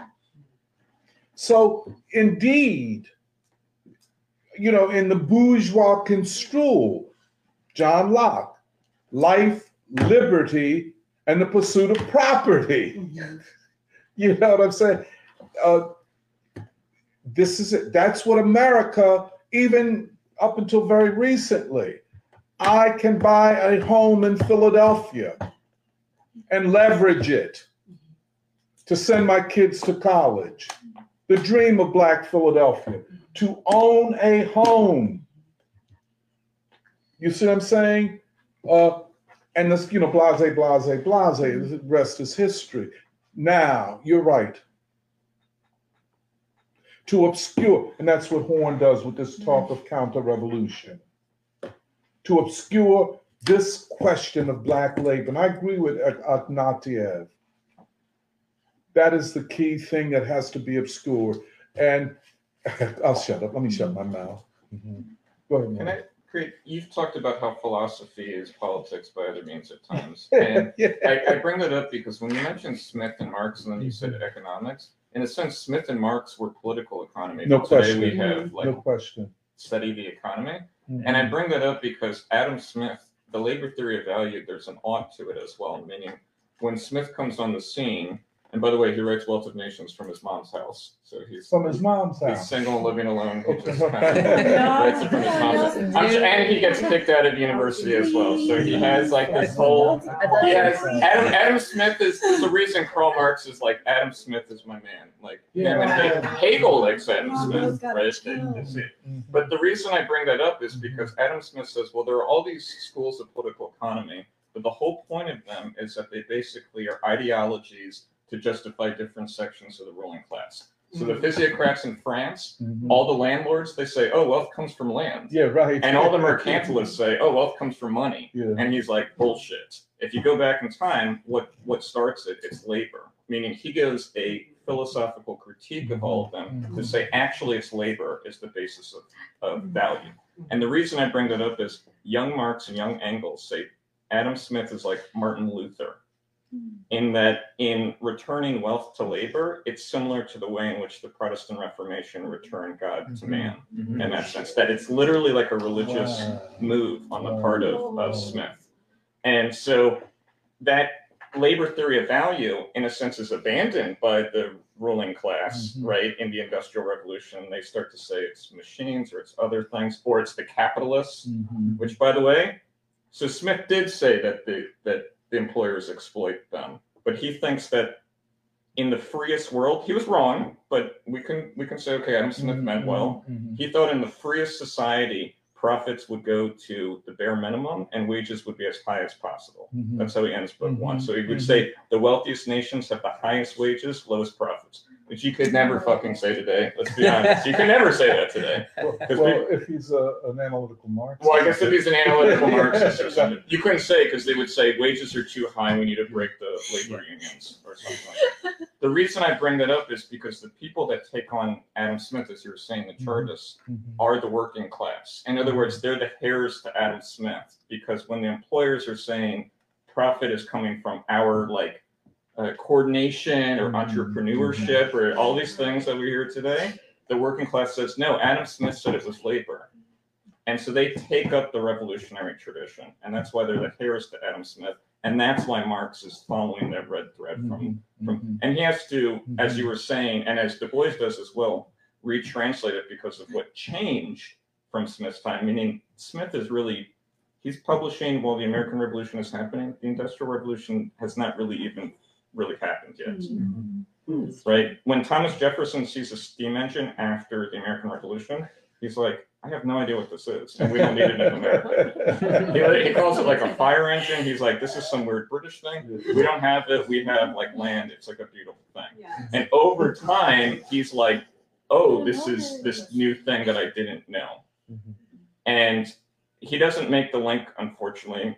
You know, Jefferson's great, but he's limited in many ways. Mhm. He doesn't make the link between the Industrial Revolution and slavery. So that in 1820, and there's a book about this, when he writes the letter about we had the wolf by the ears, slavery, the Northwest Ordinance, stopping the slave trade when he was president, the fact that it's coming back with the Missouri Compromise means Thomas Jefferson says the entire point of the American Revolution is for not if slavery comes back right? He says it's like a fire bell in the night, and he predicts there's going to be a crisis between the North and the South, right? Like 40 years in advance in that case. So Thomas Jefferson is like, oh, the American Revolution doesn't mean anything. This continues. I all my life has been in vain. Doesn't mean anything. Mm-hmm. And Thomas Jefferson, last year of his life, meets Robert Owen, meets the socialist who's mentioned in the Communist Manifesto, and says maybe socialism will actually emancipate the slaves. It's a letter to Frances Wright, who was an abolitionist and women's rights. Yeah, this is why I'm on the Thomas Jefferson train all the time. Like, Can I ask you what? Yeah. Where you get all this information? it's on the it's on, it's on the it's on the Monte you know like whatever Monticello like letters like they have their letters and stuff like this. Wait, this is why this is why there's such a campaign to portray Jefferson as like slave literally owner, only yeah. just a slave owner and like a racist. Yeah, it's all, all of those things. Yeah. He calls himself a Jacobin. He defends the Committee of Public Safety. He defends the Jacobins, the Committee of Public Safety, because he's like, in America, we didn't have that, and that's why we had tar and feathering. Yeah. I don't know. That's why I'm like, you know, Hamilton's the counter revolution to be like the musical, just all of these things. I'm like, this is the counter revolution. Yeah. That's right. Go ahead, go ahead, That's Jeff. really cool. Um, okay, so because later in the book, or at least even in this chapter, Du Bois makes the point that not even this being the case that slavery was an inefficient system, Hmm. that it was like grossly inefficient, and that actually if the the slaves had been like been free labor, that it could have been more efficient. Mhm. But would you say that ultimately that's not really like the end point that he's looking for? The end point is that actually the condition of the black worker under slavery is that it exposes the general condition of labor Right. in the United States, and that it yeah, as, as you guys as you all are saying, that it poses this in the most like overt form, and that that is the true lesson which we should. I would say the most essential form, Mhm. the essential stuff. Yeah. Yes. That labor is not free, even when it has the veil of freedom, Right, right, right. Okay. And that's Marx too. Because um okay, I'll, I'll read out the comment from, Oh, yeah. from Philip Logan. Um, he says that an important point. An Who is important- this now? Philip Logan. Philip Logan. Yes. Um, he says an important point is that uh, an important point that is key to remember, however, is that African Americans began their history in the Americas as an enslaved peasantry. Modern slavery is a property is a property relation. Precisely, it is the fact that one is the personal property of a landlord. The African slaves, by the virtue of the fact that they are necessarily bound to the land because the feudal system in the original 13 colonies, this relegated them to the bottom of the social hierarchy, hierarchy to ensure that white laborers and yeoman farmers were deaf to the working class. Uh, uh, were de facto the working class. Anyways, um, he says, in effect, then blacks began as a class that is bound to land subsistence or peasantry, but they are enslaved peasants. That remains true for most of our history until the Great Migration, where blacks are fully proletarianized in the factories. But wouldn't Du Bois be making the case that actually the, the slaves were proletarianized on the plantation? Absolutely, Yeah. absolutely, and uh, I, that's where I would see it. Uh, see, and this this is a debate going back some time. I think Eric Foner might have this position that slavery was a pre-capitalist mode of Uh-huh, production, yeah, yeah, when in fact Du Bois is saying it is essentially a capitalist mode of production with a feudal form. Uh-huh, yeah. You know, it's it's a go go yeah. Go ahead, Nora. I think this also explains a little bit more of why the free soil movement that was Mhm. happening in the north is so confusing or why it did not actually take root or like represent I think where America was actually going because I think some of what's interesting and you mentioned this thing about land whereas the desire to get land or the relationship to land like basically the possibility to then become independent or individualistic and then Mhm. basically become a small time capitalist Mhm, mhm. that is not a part of like this organized working class but i think the with the nature of slavery and like the plantation being sort of a collective form of labor i think that also like sort of points to why they're proletariat. But then also in Say that what points to why they're proletariat, like why they're a proletariat and not like why they represent a democratic revolution and Mhm. sort of a collective democratic demand um, rather than just like individual like oh like i'm gonna run away and gain my freedom. But actually like in the general strike chapter um, when du bois is describing how the sort of fugitives who ran away became a part of the union army and also were like i guess employed to work on the plantations like that form of work was not just like parceling out i think land but actually working together like paying taxes um, to support like the very old and the very young. And i think there's a part where they're but basically like that uh, private interests were de- like he's describing an experiment at davis bend mississippi and he just said that they like built themselves cabins there's a hospital for the sick. In the case of the sick and dependent a tax was laid on the wages of workers. At first it was thought the laborers would object but on the contrary they were perfectly willing and the imposition of the tax compelled the government to see that wages were properly paid the freedmen freely acknowledged that they ought to exist in helping bear the burden of the poor and were flattered by having the government ask their help. It was the reaction of a new labor group who, for the first time in their lives, were receiving money in payment for their work. Um, and then there's an experiment at Davis Bend, Mississippi. And so private interests were displaced in an interesting socialistic effort made with all the property under the control of the government. It was divided into districts with Negro sheriffs and judges who were allowed to exercise authority. Petty theft and idleness were soon reduced to a minimum, and the community distinctly demonstrated the capacity of the Negro to take care of himself and exercise under honest and competent direction the functions of self-government. And so, yeah, I just think this is an example of Mhm. how it Mhm. did not like it's not inherent like any relationship to land is not inherently a direction to capitalism and something that's unique about the american situation was that there was so much land that was available for Mhm. the taking and i think that also leads into like the american assumption of like oh then everybody can become a capitalist. But i think the black worker demonstrates in some ways like the unity of I don't know, like maybe the unity of like modern industry and organization and then the older relationship to the land. Because I think something that emerges in the later chapters uh, after looking backward and looking forward is like how basically the North and the South had been opposed, but after the Civil War, there's the rising of industry to swallow the South and how there's this sort of unholy bargain that's taken so that actually northern industrial capitalism becomes the dominant Mhm. form Mhm. and Du Bois sort of laments this, saying that actually this is so tragic because it leads to an even greater exploitation of all labor, and that this was not what the Civil War and what like Black Reconstruction could have been.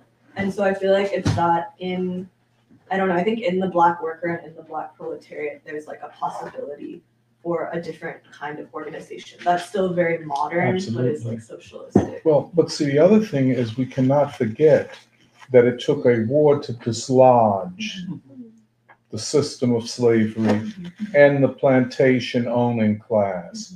They were ruined. They were they were swept out of history, never to return. You know, and that's what what great revolutions do. Mm-hmm.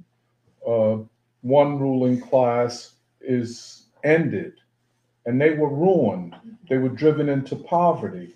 What would the economic system after that look like? Mm-hmm. Well, first of all, all of these formerly enslaved people had to find a way to make a living.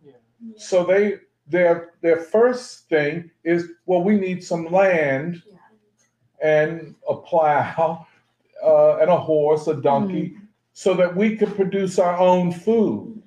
And so they were thinking, at, with the plantation owner going, with the plantation system going, we're now we have to be self-dependent. But I would just add two one other thing.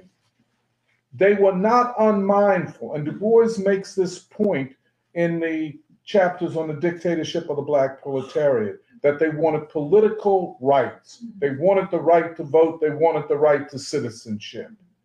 So land was a part of it, but also their political rights, I think, may be uppermost. And hence they understood. That's why people who say, well, it was a it was a wildcat strike and not a general strike, and you know, yada yada yada. One of the things they're trying to dismiss is that the the black worker was in the vanguard of perhaps the greatest democratic revolution since the French Revolution. And and Du Bois is always making that comparison.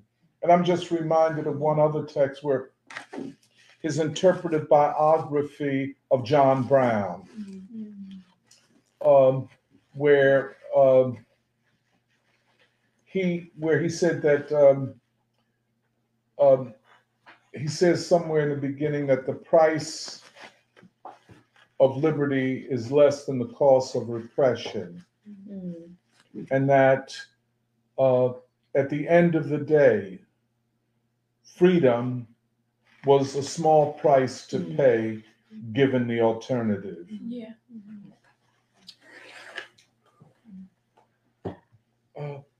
want to read just a little bit more before Yeah, we? Doc, can I ask? So, Oh, yeah, go ahead. right where we stopped, uh, he makes that he makes that comment uh, that neither the north nor the west asked the black labor in the United States to be free and No. enfranchised. Mhm. On the contrary, they accepted slave labor as Yeah. a fact, but they were Yeah. determined that it should be Right. territorially restricted and should not. Come. That was. Lincoln. Lincoln was what they called a free soiler.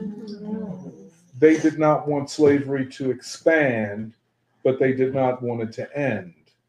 You know, mm-hmm. and that's the contrast mm-hmm. between abolitionists, black and white, mm-hmm. and the free soil movement. It took the the South seceding from the Union and then a great war ensuing. And then by 1862, uh, Lincoln and others in government realizing that the war could not be won without freeing the slaves. This was the paradox, the contradiction. And I guess, you know, that is American history. These sharp and dramatic contradictions and paradoxes, which we're living right now, you know? And the question is well, at the end of the day, so much of the future depends upon the capacity of Black working people, uh, you know, to to do, you know, to fight. But it is, we're still in the throes of a great democratic revolution, the incompleteness of it in America. Can, can I say before? Oh, yeah. When, when we were reading this in our reading group, we just come off of uh, Dawn of Freedom Mm. in Souls of Black Folk, where he talks about uh, the Freedmen's Bureau and its successes and failures. And part of this feels so much like Baldwin or King to me, where Du Bois is talking about the economic inseparability of these, the working class that's white and the workers that are black, mm-hmm. but they don't recognize it. And this great mm-hmm. division prevents their common um, mm-hmm. advancement. And and Du Bois talks in Dawn of Freedom about the inheritance of this division, um, inhibiting the advancement later, and it comes out again. That contradiction comes out again when the white working class can't, or the white man can't see himself in the black man. Right. He can't see their common That's struggle. right. That, That's that your right. freedom is tied This- up with this mine. is huge. Your slavery uh, undercuts my my power. Or your freedom is a threat to mine. And that's and that's the propaganda of the ruling class. And of course, when we talk about the left redeveloping a form of the color line for immediate and temporary political gain, they do not want black and white labor to see what, what Baldwin called the mirror, to see myself in white labor, to see yourself in black labor. That's the existential moment.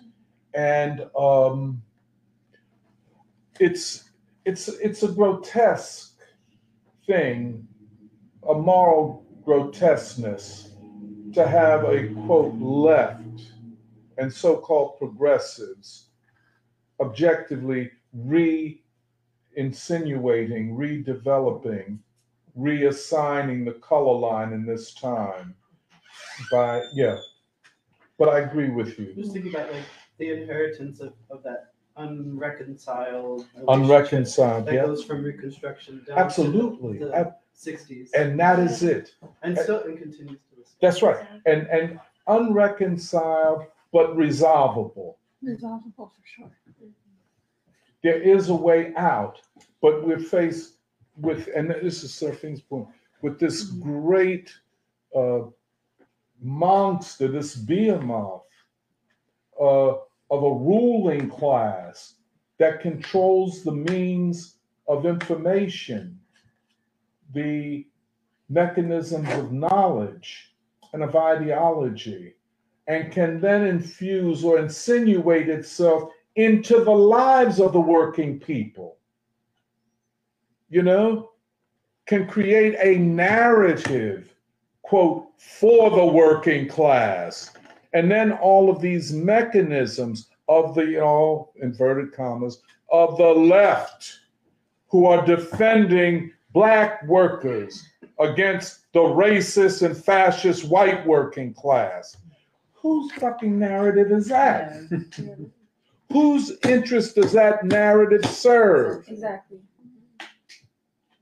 I mean, that's what makes it so infuriating. I agree with you. But the other thing is, we might not be that far off from precisely what Baldwin was talking about. We might, now that doesn't mean that everybody's going to have a, a, a nirvana moment of, of, of, you know, no, it comes gradually, it comes, you know, but, you know, um, Stephen Jay Gould, the great um, evolutionary biologist, he used a term called punctuated equilibrium, where the old system uh, of quantitative change takes on a qualitative change that is punctuated equilibrium. He was referring to in biology, um, uh, evolutionary biology, when a new species emerges, just like the appearance of anatomically modern human beings. Come on back. What did I say?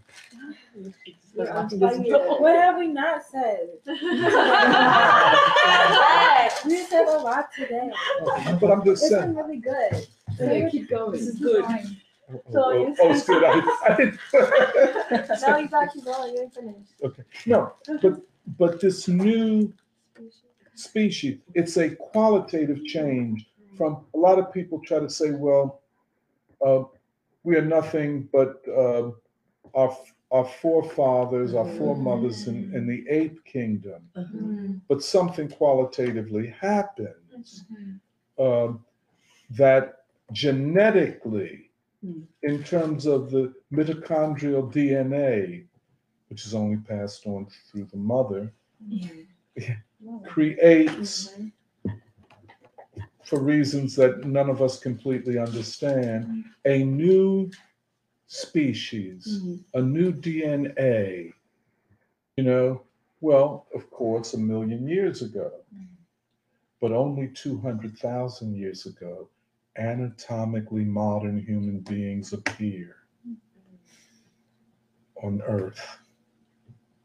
And that is what Gould calls punctuated equilibrium. The old equilibrium is punctuated, is toppled, and a new one emerges. By the way, just, just on this question of equilibrium, this is a very important concept in social and natural sciences and economics. And it's, I would say it is a term that you have to be careful with because it can, it can, it's very seductive because we all want equilibrium, and equilibrium is equal to stability, Yeah. a new stability. But, um, you know, most, and this is another concept in physical science, far from equilibrium dynamics, that profound revolutionary and other kinds of changes happen in places far from the equilibrium point, the point of stability. Mm-hmm. Now that's this is, it's kind of controversial because then you could argue mm-hmm. that the new emerges from the old. And from the moment or the position of equilibrium or stability, which is um, destabilized, and a new equilibrium comes into being. I'm just saying hesitantly that don't think these things happen like suddenly a new newness happens. This is a process, a very long process, and I think from our point of view, we are in the throes of something new coming into being, but it will not be, well, in a lot of ways, like we imagine it. It will be, I don't know how, but that, I just wanted to bring that up. Yeah, Yeah. Mhm. And so a lot of times when we do economics and especially what they call neoclassical economics or supply side economics or modern day bourgeois economics, it's always market economics, which means that supply and demand uh, reach a point of stability or equilibrium. And so there are, if you take economics, a million types of calculus. If you were ever interested in economics, don't major in it. Because they're talking about markets and they're not talking about economic relations. And they're certainly not talking about political economy. Um, so I, I just, I don't know. It's about a fantastic one. Is it time to go? Okay. Well, Too bad. Serafina said it's time to go. Now, what, what page are we, let's see. Yeah. We just stopped at the bottom of page eight, uh, the last paragraph. Okay. We- We ended with, but they were Yeah, determined. that's it okay. No, no, no, that's okay. That's okay. Um, Yeah, I know. yeah, yeah. Right at this second. Could we, could I just ask that we do one last thing, Serafina? Just one. You see, um, uh, Kathy, you see on page nine, Okay, yes. the paragraph that begins the slavery of Negroes in the Mhm, South. mhm. Okay. We can go. If you could read that. The slavery of Negroes in the South was not usually a deliberately cruel and oppressive system. It did not mean systematic starvation or murder. On the other hand, it is just as difficult to conceive as quite true the idyllic picture of a patriarchal state, with cultured and humane masters under whom slaves were as children, guided and trained in work and play, given even such mental training as was for their good and for the well-being of the surrounding world. Um, I'll continue. Yeah, please. The victims of Southern slavery were often happy, had usually adequate food for their health, and shelter sufficient for a mild climate. The Southerners could say with some justification that when the mass of their field hands were compared with the worst class of laborers in the slums of New York and Philadelphia hmm. and the factory towns of New England, the black slaves were well off and in some particulars better off. Slaves lived largely in the country where health conditions were better, they worked in the open air, and their hours were above the current hours for peasants throughout Europe. They received no formal education, and neither did the Irish peasant, the English factory labor nor the German Bauer. And in contrast with these free white laborers, the Negroes were protected by a certain primitive sort of age old pension, job insurance, and sickness insurance. That is, they must be supported in some fashion. When they were too old to work, they must have attention in sickness, for they represented invested capital and they could never be among the unemployed. And just keep on. Mhm. But on the other hand, it is just as true that Negro slaves in America represented the worst and lowest lowest conditions among modern laborers. Mm-hmm. One estimate is that the maintenance of a slave in the South cost the master about $19 a year, which means they were among the poorest paid laborers in the modern world. They represented, in a very real sense, the ultimate degradation of man Yes. Mm-hmm. in, in the system, indeed, the system was so reactionary, so utterly inconsistent with modern progress that we simply cannot grasp it today. No matter how degraded the factory hand, he is not really. the tragedy of the black slave's position was precisely this his absolute subjection to the individual will of an owner and to, quote, the cruelty and injustice which are the invariable consequences of the exercise of irresponsible power, especially where authority must sometimes be delegated by the planter to agents of inferior education and coarser feelings. Okay, that's, I just wanted to get that. See, this, see, this is nuance, this is subtlety, this is uh, thinking and analyzing separated from this hothouse running off at the mouth. Mm-hmm. You know what I'm saying? What he is saying, that labor was degraded everywhere in the world under capitalism. The factory system in England and in the north of the United States was a cruel system. Mm-hmm. And then after outline, out, outlining that, he then says, but the black proletariat was the most degraded Mm-hmm. because there was no opportunity for any form of free association of the organization of, of themselves as workers, either into unions or whatever other kind of associations. It was the complete denial, and this is where the concept civil rights is so mm-hmm. important. That labor, if nothing else, its long history throughout the world. Um, in India, the Tai Chi rebellion in China, Taiping. Huh? Taiping. Taiping. Oh, I'm sorry. Forgive me. Forgive me. I'm, I'm sorry. Forgive me. So, um, in each instance, you see them fighting for civil rights, legal rights, citizenship. This is an old story. And so it was true here. You know what I'm saying? The fight to, when they say to be a man, then we're not talking about a man in the sense of freedom from, they're talking about freedom to.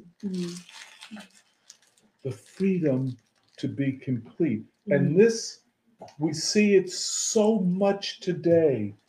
You know, that's why we're not, quote, anti MAGA movement, anti Trump, because we understand what the rebellion is about. and it's spontaneous. It is not the same as the Black Civil Rights Movement.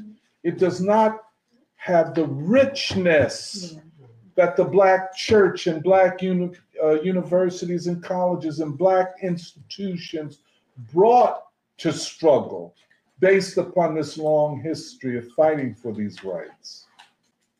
Does that, I don't know whether that makes sense. The weakness of the Trump movement is that it does not have this anchorage yet. With this anchorage, it becomes a world movement, world historic movement, even. This anchorage. And you know, we, although we didn't talk about today, you know, the um, the Church of the Overcomers leadership conference that we attended, which was such a valuable experience in so many ways.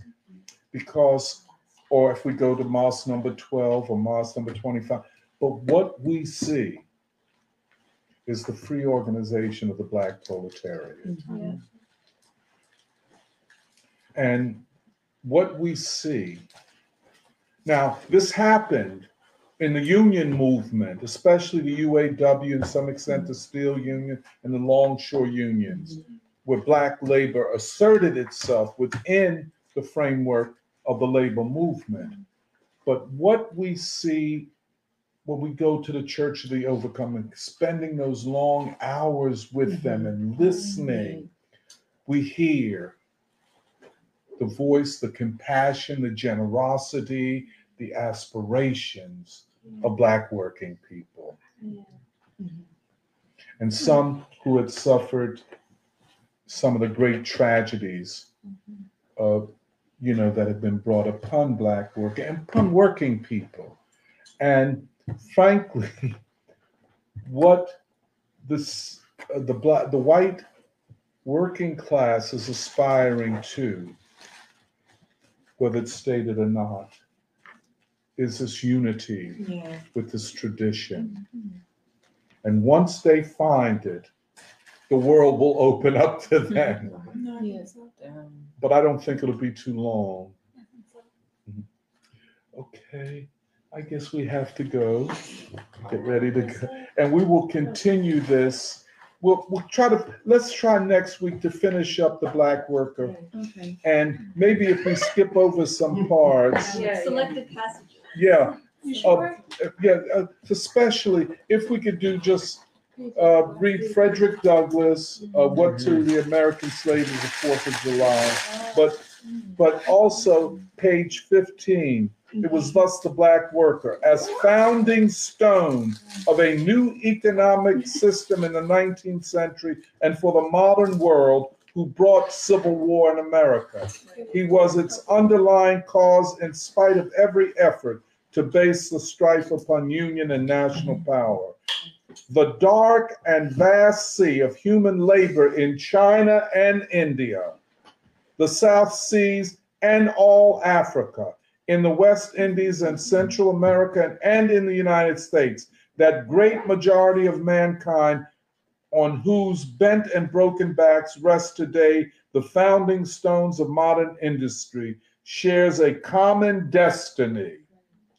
It is despised and rejected by race and color, paid a wage below the level of decent living, driven, beaten, prisoned, and enslaved in all but name, spawning the world's raw material and luxury cotton, wool, coffee, tea, cocoa, palm oil, fiber, spice, rubber, silks, lumber, copper, gold, diamonds, leather. How shall we end the list and where?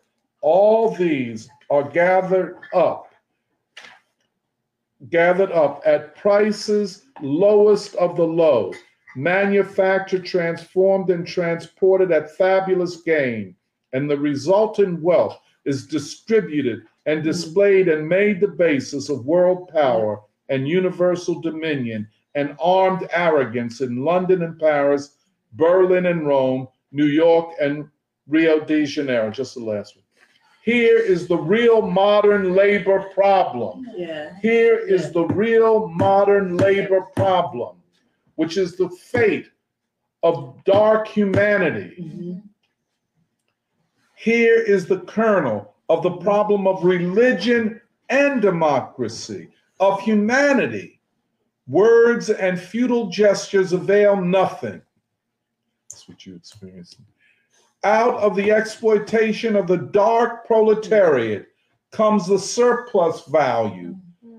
filch from human beasts, which in cultured lands the machine and harness power veil and conceal. The emancipation of man is the emancipation of labor. And the emancipation of labor is the freeing of that basic majority of workers mm-hmm. who are yellow, brown, and black. Mm.